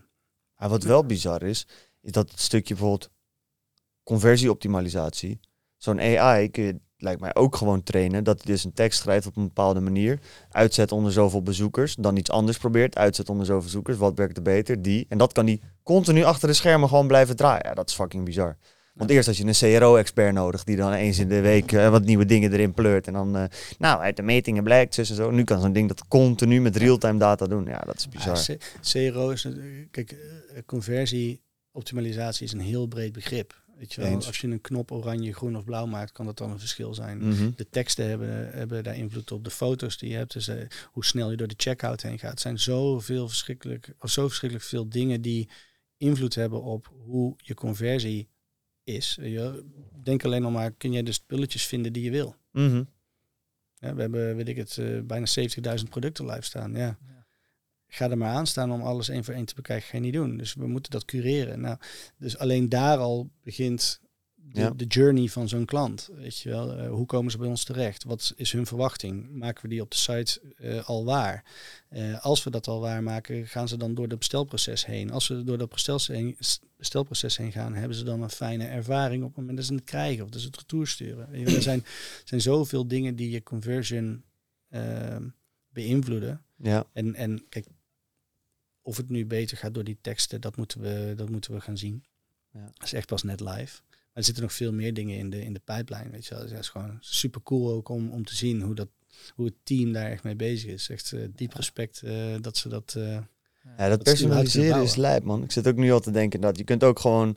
Als A I echt op een gegeven moment real-time websites kan aanpassen en, en dingen kan gaan doen, weet je wel. Dat je, je kunt ook onderscheiden van, oké, okay, iemand die van TikTok komt is waarschijnlijk nog veel kouder dan iemand die direct uit de mailcampagne komt. Oké, okay, dan veranderen we gewoon de website. Verandert A I gewoon real-time van... Ik weet, als iemand van TikTok komt, moeten we meer... Dat is echt lijp. Ja. Dan krijg je dat heel erg gepersonaliseerde uh, ervaring voor elke persoon die er komt. Ja, dat ja. is wel... Eigenlijk hetzelfde wat je nu op TikTok hebt, hè? Uh, elke persoon die uh, een beetje op TikTok zit te scrollen... op een gegeven moment krijgt ze echt zijn eigen bubbel qua video's. Ja, het zou mooi zijn, en ik weet dat... Het nog misschien best wel ver weg, maar het zou mooi zijn dat is als je dat op een gegeven moment inderdaad op zo'n website, website krijgt. Als je erop komt, dat mensen precies weten van oké, okay, dit vindt hij nice, dit wil hij graag zien. En zo blijft hij lang op de website. Ja, dat ja. is toch eigenlijk doodziek inderdaad. Dat, dat er dus er is niet meer één website voor. Zeg maar, elke bezoeker heeft eigenlijk zijn eigen privé website. Ja, volledig dat... getailerd op wat die persoon wil. Oh, wel toekomstmuziek hoor. Maar ik zit gewoon even nu te denken van ja, dat zou ja. toch lijp zijn. Ja, dat, dat zou je... voor ja, vijftien ja. jaar. Maar, gewoon, maar dat kunnen ja. de simpelste dingen zijn. Hè? Van het is mijn moeder. Oké, okay, tekst is wat groter. Het contrast is anders ingesteld. Gewoon alleen al dat soort dingen kunnen echt fucking veel verschil maken. Ja, precies. precies. Ja, en daarom is de data, hoe meer je van je klanten weet, dat is wat de waarde uh, in dit geval van een bedrijf kan bepalen. Ja. Weet je wel, omdat uh, uh, wij weten zoveel van onze klant, uh, van de consument die koopt, weet je wel, dat je ook heel gericht dit soort dingen kan ontwikkelen. Ja. En dat is wel iets wat, uh, wat denk ik uh, onderscheidend is ten opzichte van, uh, van andere shops. honderd Ja. ja, dit is waar Microsoft en Apple en zo gewoon letterlijk, heb ik wel eens gehoord, bedrijven opkopen. Oh ja, leuk product heb je. Ja, ja, prima. Jullie verzamelen toch altijd dit soort data van jullie klanten? Oké, okay, mogen wij de hele toko kopen? Want die data willen wij. Ja. Dat is fucking lijp. Voor ons geen doel op zich trouwens. Nee, nee, nee. Maar dat is, nee, precies. Maar dat is wel het, meer om te laten zien van hoe klinkt, waardevol... Het klinkt echt dat, als een film, als je dat zo zegt. Ja, daar dat is, is gewoon heel duidelijk ja. dat dat soort informatie ja. gewoon super waardevol ja, tuurlijk, is. Ja, tuurlijk, tuurlijk. Het klopt wel dat dat soort grote bedrijven, die kopen vaak kleinere bedrijfjes om hun technologie of om... Uh, weet ja. je, maar dat... Kijk, wij zien onszelf nog steeds als gewoon heel klein. We zijn... Uh, mm. en, um, We zijn gewoon bezig met elke dag uh, leuke dingen doen. En ja. dat op een goede manier doen voor zowel de consument als de partner en het team. Ja. En dat, uh, ja, of het ooit komt. Geen idee. Ja, ik ben mee bezig. Maar ik vind ja. het altijd wel mooi. Ik denk ja. dat het mooiste al is, ondanks je vindt dat jullie zelf nog best wel klein zijn, denk ik dat voor de buitenwereld dat jullie aardig groot zijn. Als je maar genoemd wordt in een van de grotere kledingwebshops van Nederland, dan ja. is natuurlijk dat hele even zijn vrij klein verhaal. In ieder geval in Nederland gaat het niet helemaal meer op. In ieder geval mijn mening niet. Nee, nee, nee. nee, nee, nee, nee, nee. En, en principe erachter vind ik gewoon van... Jullie hebben nu de tijd om met A I en met de innovatie... gewoon best wel veel vaart te kunnen maken binnen een, een beperkte tijd. Ja. Terwijl als je een kleine fashion webshop hebt... waarin je zelf nog heel erg in het bedrijf werkt... of wanneer je team best wel klein is... Ja, dan kan je niet zulke grote stappen maken in de nieuwe ontwikkelingen. Ja. Daar krijg ik wel energie van. Maar ja. dat is, dat, weet je, ook dit is weer terug te leiden aan waar we het toen straks over hadden, over hoe bouw je teams. Weet je wel, de jongens die, die dit dus bouwen, of eigenlijk is het eigenlijk is er maar één. Mm. Uh, ja, dat is, ik vind hem, ik vind hem soms echt een genius, weet je wel, mm. hoe, hoe hij met dingen omgaat, hoe hij over dingen nadenkt, hoe analytisch, hoe hij, zeg maar, dingen helemaal kan afpellen. Ja, dat is fantastisch om te zien, weet je wel. Dan denk je echt van, uh, uh, oké, je gaat het, weet je wel. Ja. En, en dan krijg je dus dit soort dingen eruit. Ja. En kijk, in alle eerlijkheid, uh, ik bemoei me hier echt tot, totaal niet mee. Je krijgt eindproducten zien en denk van, oh, vet man. En ondertussen, of, uh, tussendoor krijg je wat updates. Maar Joost, uh, die, die, die, um, uh, uh, die, die, ja, die begeleidt dat allemaal. Ja, het is, het is super interessant. Hij is daar ook echt heel goed in, in dat soort dingen. In die nieuwe dingen, technologisch uh, onderbouwd, hoe je, hoe je dat kunt maken, wat we nodig hebben, hoe je het kunt maken en het ook daadwerkelijk uiteindelijk uitvoeren. Cool. Dat, is, uh, dat, is echt, uh, dat is echt heel cool om te zien. Nice. We gaan ja. zien waar het... Uh, ik ja, ben heel benieuwd. Gaat. Ja, we gaan het zien, jongens. Ja, het is uh, nice. nog een lange journey. Ja, wel een mooie. Maar jullie zijn wel even bezig en volgens mij gaat het... Uh, Prima. We gaat doen ons best. Jullie hebben het naar je zin. Dat, dat, is, het dat is het allerbelangrijkste. Ja. Dat is het allerbelangrijkste. Matthijs, ik wil je heel erg bedanken. Dankjewel. Ja, thanks man, ik vond het uh, hartstikke leuk om hier te zijn. Echt uh, top. Gelukkig, tof om Thanks. te horen. Thanks. Ciao. Thanks jongens.